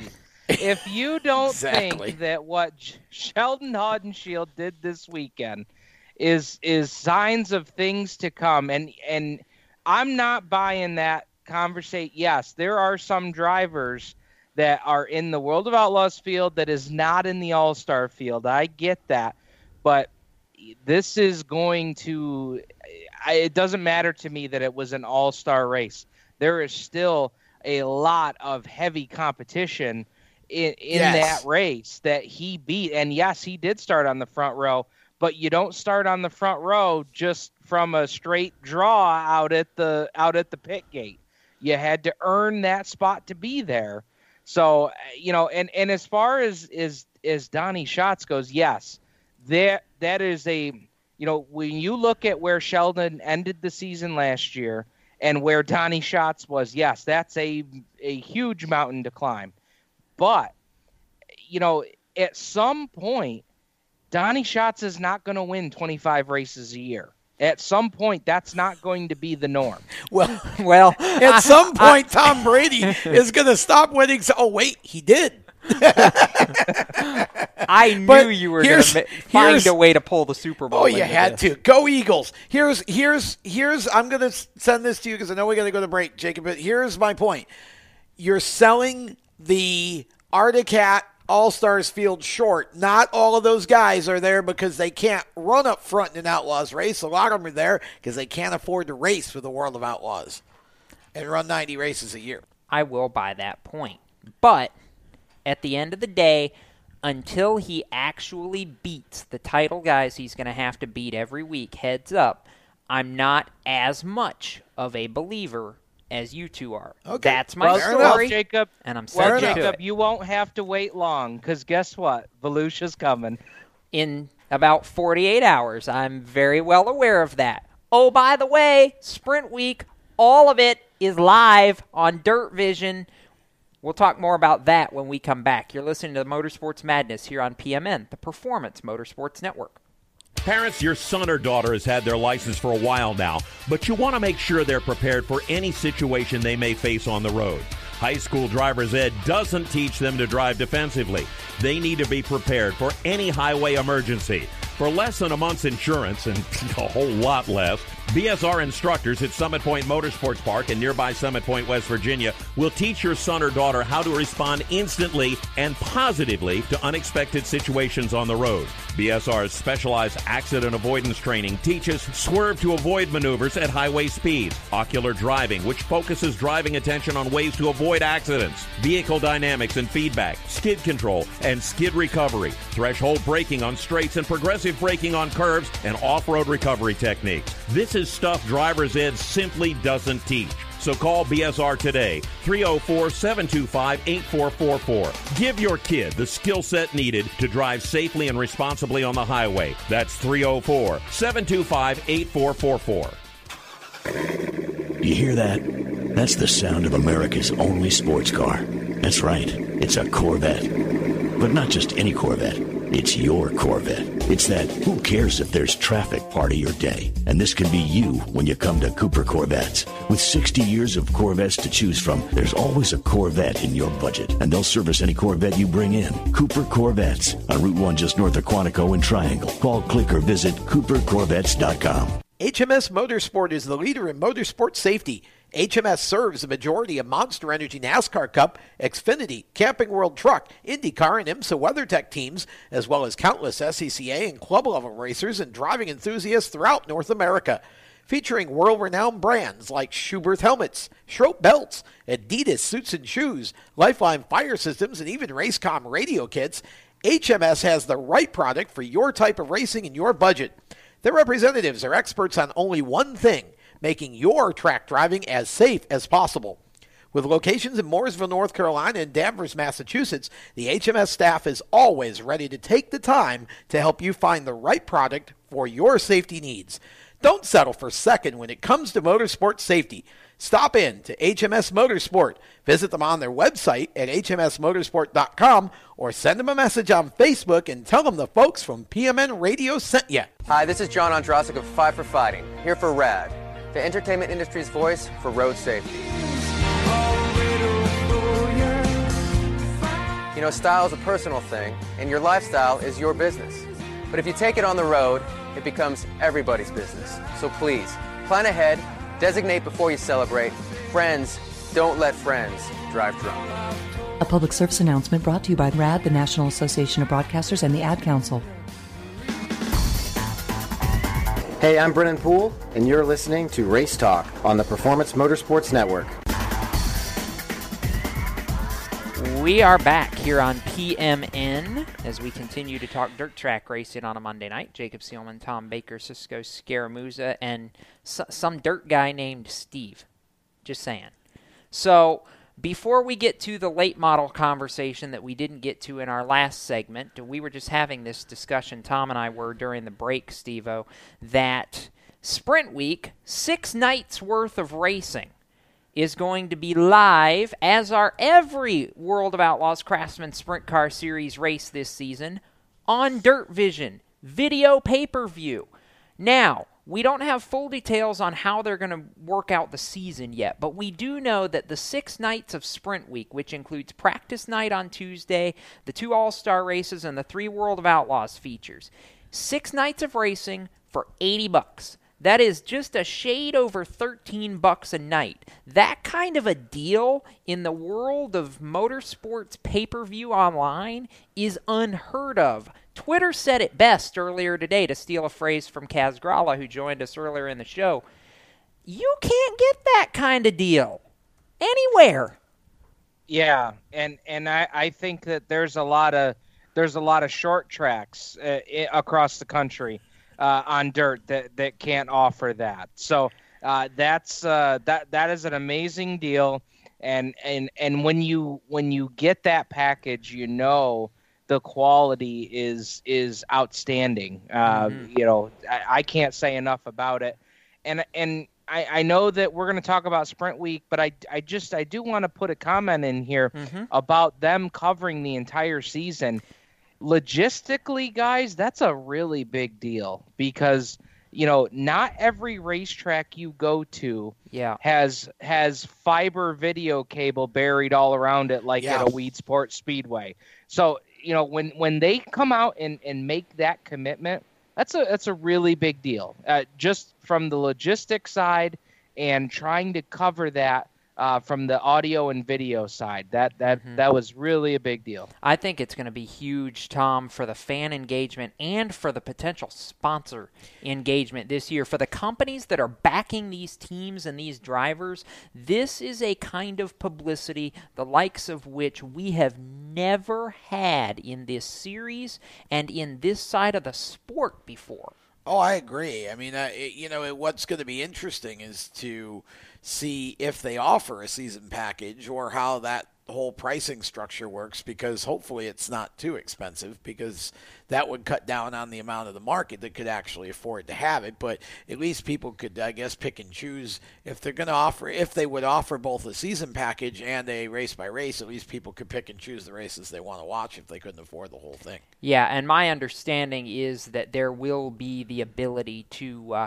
to uh, single nights or a weekend. We don't know what the possibility of a season package is because Dirt Vision hasn't released all Right. that those details yet. We right now we just know what the deal is for Sprint Week, and the rest of it comes as it comes. But I'll tell you, Steve, I honestly, for the World of Outlaws, as you said, to make this commitment, this is a situation they've never been in before. I mean, yeah, you've had TV coverage, et cetera, but never the whole series, never anywhere where you could literally watch all of them if you wanted to. Mm-hmm. Um, I'm hoping that they make this to where if I miss it live, I can go back and watch it later. Right, Steve. and they've always done that, by the way. Uh, when it comes to the dirt, Vi- our friend Tyler Dayton is hooked on the Dirt Vision Max replays. Uh, they, they've they have always done that to where if you miss it live, uh, it's free on replay if Well, you have a Dirt Vision account. Thing is, though, Steve, now you got 90 of them to put Yeah. up there instead of,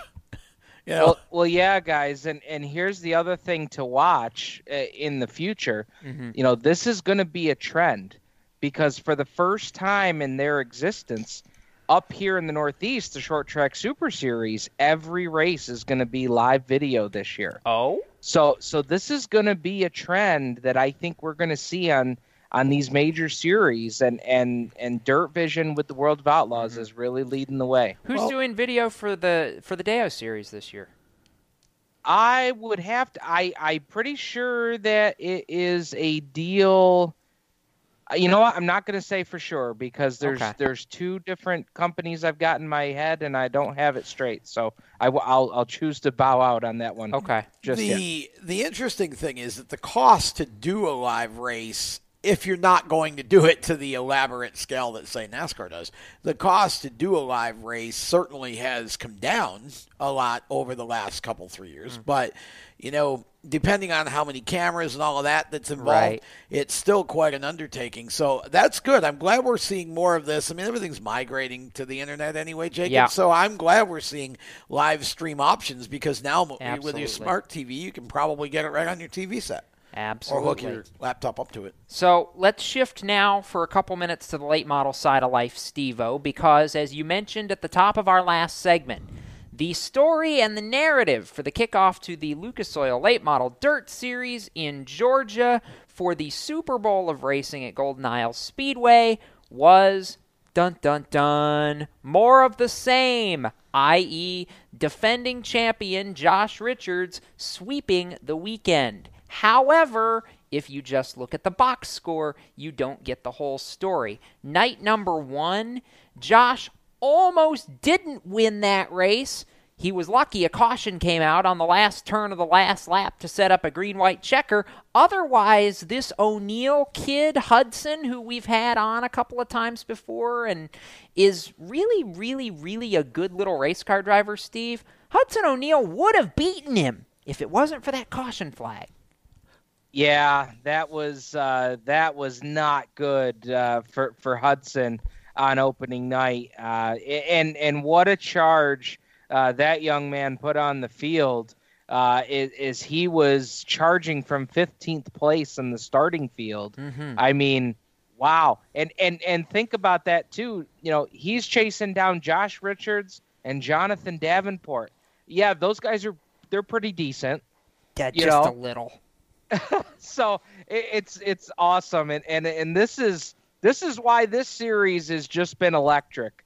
Uh, the last 18 months, uh, you know, Mhm. the the competition level, and and and now the young guys that are not just competing for rookie of the year, they're competing for wins, and they're putting their name closer and closer to that title fight. How big was it to see Jonathan Davenport running so strongly, so fast with the Landers slash Martin team? Well, I mean, we kind of expected that, didn't we, Jacob? I mean, he he's coming back with the crew chief that I mean, they they darn near won everything 2 years ago. Yeah. I mean, they pocketed a ton of cash in in these major events for the for the dirt late models. So for me, I I kind of expected this. Yes, I know it's a new relationship and and and all that stuff, but you know, all the all the parts and pieces that they needed to do this are there. So for me, I I almost expected it. Fair, fair. Now, night number two, like I said, if you just looked at the box score, you don't get the whole story. For Josh Richards to win his second straight feature here, Steve, this is what he had to overcome. He had to go to a backup car after he had a problem with the primary car during his heat race on Saturday night. Then the power steering crapped out on the backup car getting ready for the B main. They had to fix the issue, take a provisional, and he was within about 60 seconds of not even making the call for the main event. Had to start shotgun 26th, and yet drives all the way through the field, holds off Tyler Erb, and wins again. Are you kidding me? This was just flat out impressive and and and Jacob, this is the Josh Richards that that we knew years ago uh, before he took time off and, and kind of stepped away from the sport due to injury. This is the and this is scary for for the rest of the field. This is very scary because we are seeing him back in his old form. Uh, a- and, what a feat. You can't talk about the crew enough for even getting that car prepared and, and out ready to go. I know he credited his dad's team for chipping in and helping them. You know, it was a team effort to get those guys out there and and you know, think back a few years ago, Jacob, we were looking at the at Josh Richards and saying, "Man, are we ever going to see Josh back in a car? Are we ever going to see Josh back winning races and and putting on performances like he just did?" He's back. He's back. You better believe it, man. You better believe it. All right, last thing before we let you loose for the night, Stevo. We got five nights upcoming. Make your call. Who takes the sprint car Big Gator? I'm going to go with Brad Sweet. I think he'll get one win and he'll be consistent as all get out and he will take the big gator. Tom. I'm just going to say it. Sheldon Haudenschild. Still not buying it. I'm I, I'm gonna be that guy because he's already got three or four or maybe it's even five. I lost count of how many times he won in Australia with his team already to start this year. Donnie Schatz. End of discussion.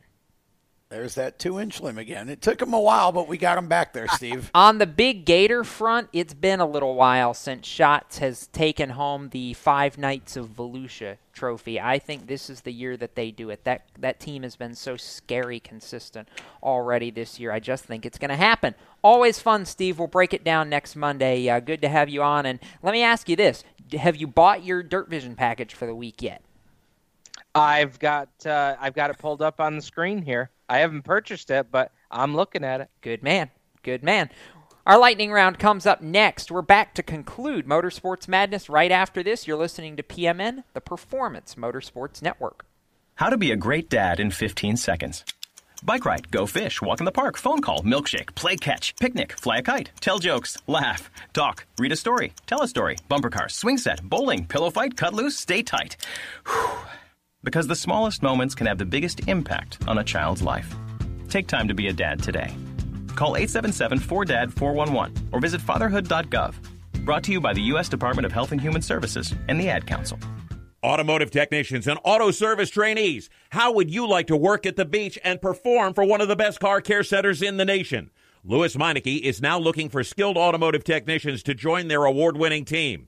If you're a gearhead that knows his or her stuff or a young up and comer that has the motivation and drive to succeed, then you need to make this call today. 302 827 2054. Lewes Meineke Car Care Center, located in beautiful Lewes, Delaware, offers a highly competitive compensation plan, great benefits, a flexible schedule, and did we mention that you're going to be working at the beach? Plus, there's a signing bonus for the right candidates. Technicians must be ASE certified and have a minimum of six years experience. Beginners advance at your own pace in one of several entry level positions. But whatever you do, don't wait. These jobs will go fast. Call Tim at 302 827 2054. That's 302 827 2054. Lewes Meineke Car Care Center. Rev up your career. You hear that?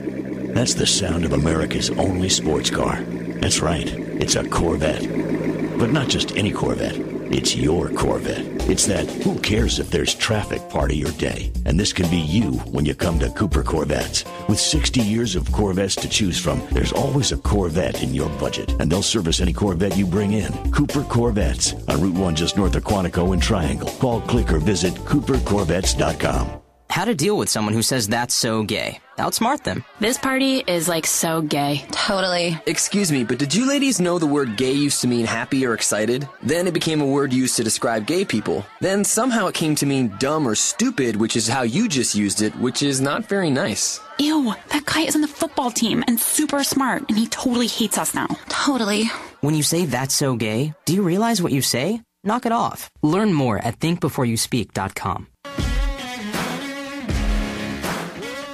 Hi, I'm Cole Custer, and you're listening to the Performance Motorsports Network, the voice of motorsports. Welcome back to Motorsports Madness here on the Performance Motorsports Network, our final segment of tonight's show. Jacob Seelman, Tom Baker, Cisco Scaramuza with you on a Monday night talking racing, and we are going to go into a little bit of rapid fire during our lightning round. However, you know, with Tom and Cisco, there usually ends up being explanations involved, even when I say go quick. So that's just how this goes. Anyway, our final segment going to start as follows. I'm going to go through each series. Tom and then Cisco offer your responses to this. Last year, we had several drivers who we would term surprises in each of NASCAR's national series. So we'll start with the truck series. Who do you expect to be this year's surprise that performs stronger than most people expect they will? Tom, you start. Stewart Friesen. Okay. Now, that there is a key note to that that the partnership with GMS Racing uh, and Halmar Friesen Racing is continuing for 2018. Correct. So, Stewart Friesen. Okay, Cisco. Jordan Anderson. Ooh, I like that answer. I like I that. like the partners behind the truck. I I'm hope he's right. He's got a lot of support where it counts. Absolutely. Xfinity Series, who's the surprise? Kaz Grala. Is that because he was in here earlier, or would you have said that anyways? Honestly, I'm not sure who I would have said, but after listening to Kaz, I just I feel like he may be. eh, Look, that team is strong. Was strong to begin with. They've only gotten stronger. Kaz Grala. Cisco. I'm tied between Brandon Jones and Ryan Truex. Ooh. Well, see, I, I guess I wouldn't consider Brandon, even if he That's- goes and wins some yeah. races, I would consider him to be a surprise. Because but- he's in a Gibbs car? Well, that Yeah, and exactly. because he's proven he can be competitive before. Now, Truex ought to be because he's in in the Kaulig racing. car. Yeah. I expect him to do at least as well as um, Blake Koch, Blake, Blake Koch did. if not better. Yeah, well, Perhaps. you know, I know there's less options, but we'll still go up to the top rung. Surprise for the Cup Series this year, if there is one. what's hard about this answer is that when you get to the cup level, almost everybody and, and if I if I name a driver of a big name team, then it well he ought to be the good. I'm just gonna say it, Alex Bowman. Cisco. Erik Jones. Hmm. I'm going to I'm going to offer my opinion on this one. I know I didn't on the other two, but just some food for thought here. Michael McDowell. I like the situation he's coming into, and I really believe the extra support that Front Row Motorsports is getting from Roush Fenway Racing this year is going to be a bit of a difference maker. I think you will see Michael perform on a different level this year than he's been able to in See, the the problem is though most of the races are run on one and a half mile tracks, and they're not getting downforce support. It, it, it that doesn't cover the mile and a half. So Uh, it- the, it- the tier one the tier one engines on the mile and a half. Well, the engines might, but they don't. Yeah. They don't get as much support for the mile and a half. So I, I, but again, what would you consider a surprise in terms of for McDowell to be a surprise? What are you thinking he's would have to accomplish? I think, at least from McDowell's standpoint, I think he sits consistently in the top.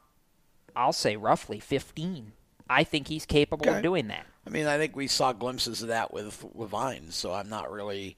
Um, I don't know that, that that would be a great deal unexpected, to be honest. But you know, I definitely think that team. I, I said I think they they go down to Daytona with a good shot to win. I mm-hmm. thi- I think legitimate shot, not dark horse shot. Right, legitimate, legitimate shot, to win. Of course, Yeah, absolutely. So This Sunday afternoon is the annual Clash at Daytona, the non points, what at one time was an invitational event, but was originally built as an event to feature the pole winners from the previous season.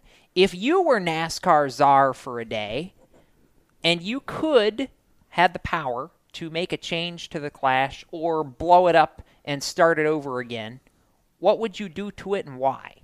I'd put it back exactly the way it used to be, and it would be no more than 20 to 25 laps.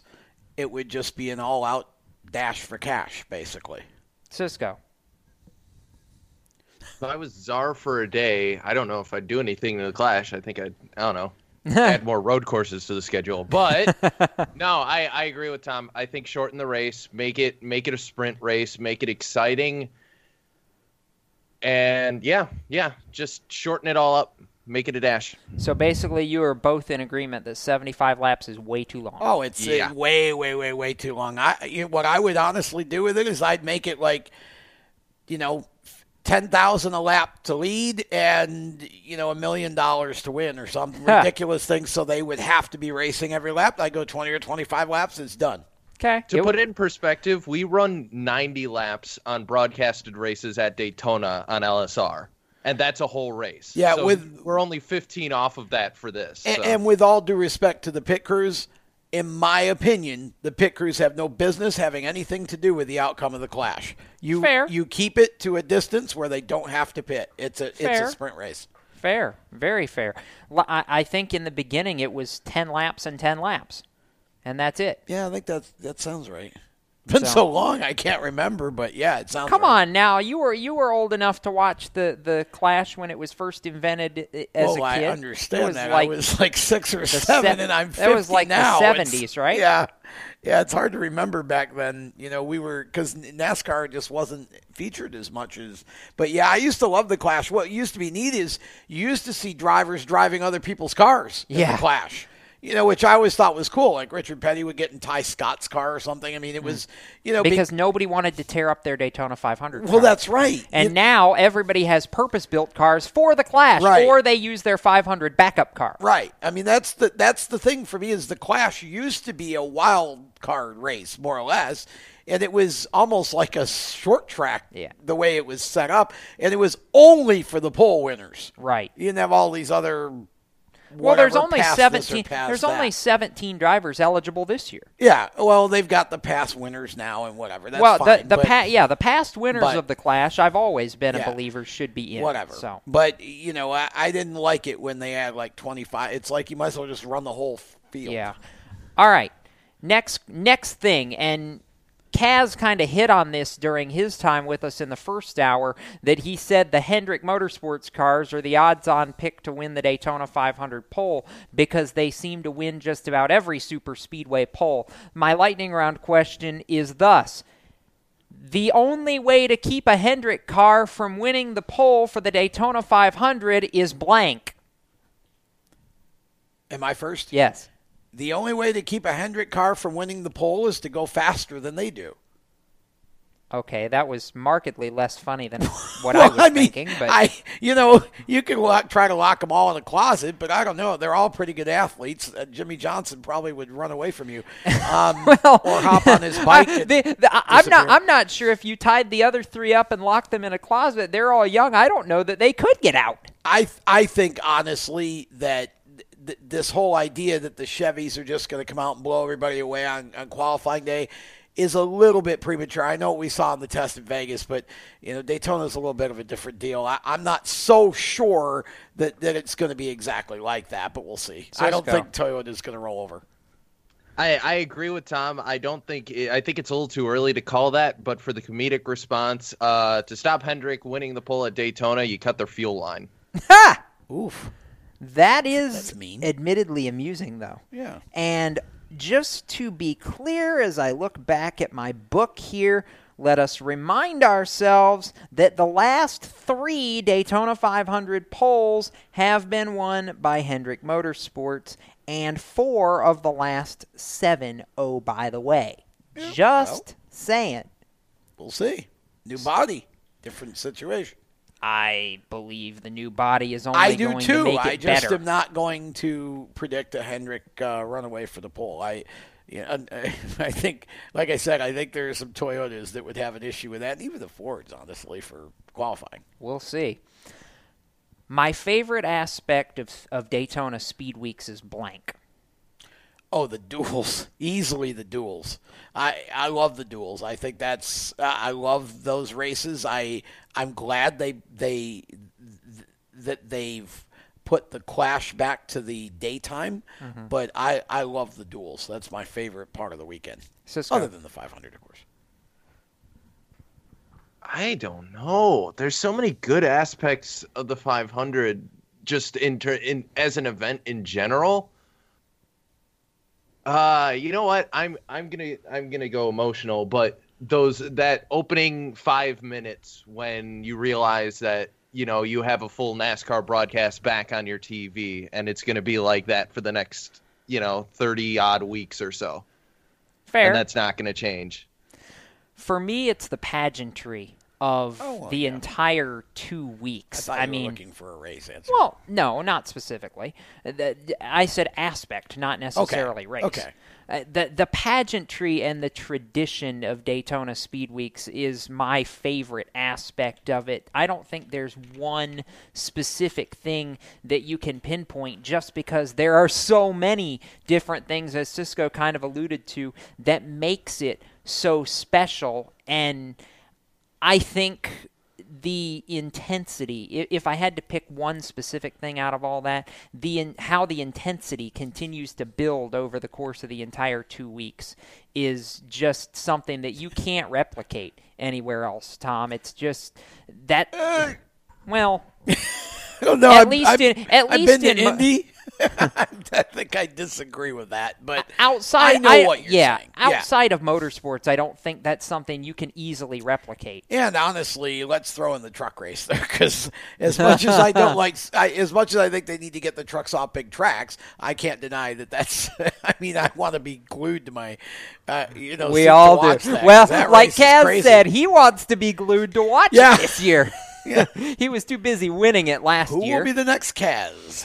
Uh, that's the question we're all going to be asking ourselves about a week from Friday night when the truck race is going on. And that allows us to also say one more time thanks to JGL Racing for loaning us Kaz Grala for an hour tonight. Yes. Uh, that was tremendous fun. And like uh, we said earlier, we hope to have that happen again in the near future. So as we get set to go away for another Monday night, uh, once again, thanks to Mike Garrity, Megan Kolb, our social media partners at Three Wide Life, as well as Bob Steele, Susan Mason, Bill Holt from the Carolina School of Broadcasting, Behind the Glass, and all the folks at PMN that make this show possible. For Tom Baker, Cisco Scaramuza, and Dr. Dirt Steve Ovens, I'm Jacob Seelman reminding you to keep it off the wall. And if you're headed to a racetrack, folks, we might just see you there. Have a safe racing weekend, folks, till we meet again.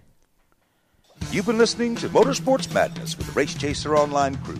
Stay tuned to Performance Motorsports Network for more race talk. For the latest motorsports news, visit racechaseronline.com. Motorsports Madness is a copyrighted production of the Performance Motorsports Network, www.performancemotorsportsnetwork.com. A member of the Scorpion Radio Group Incorporated, and may not be rebroadcast, replicated, or saved in any media without the explicit written permission of PMN. Check out our Facebook page or our section in the PMN website. The opinions expressed on this program are those of the host, co hosts, and guests, and do not necessarily reflect those of the management and ownership of either the Performance Motorsports Network or Scorpion Radio Group Incorporated, the advertisers, or the marketing partners. Be listening again next week when the madness returns on Monday night at 7 Eastern. Until then, keep it off the wall and keep the shiny side up.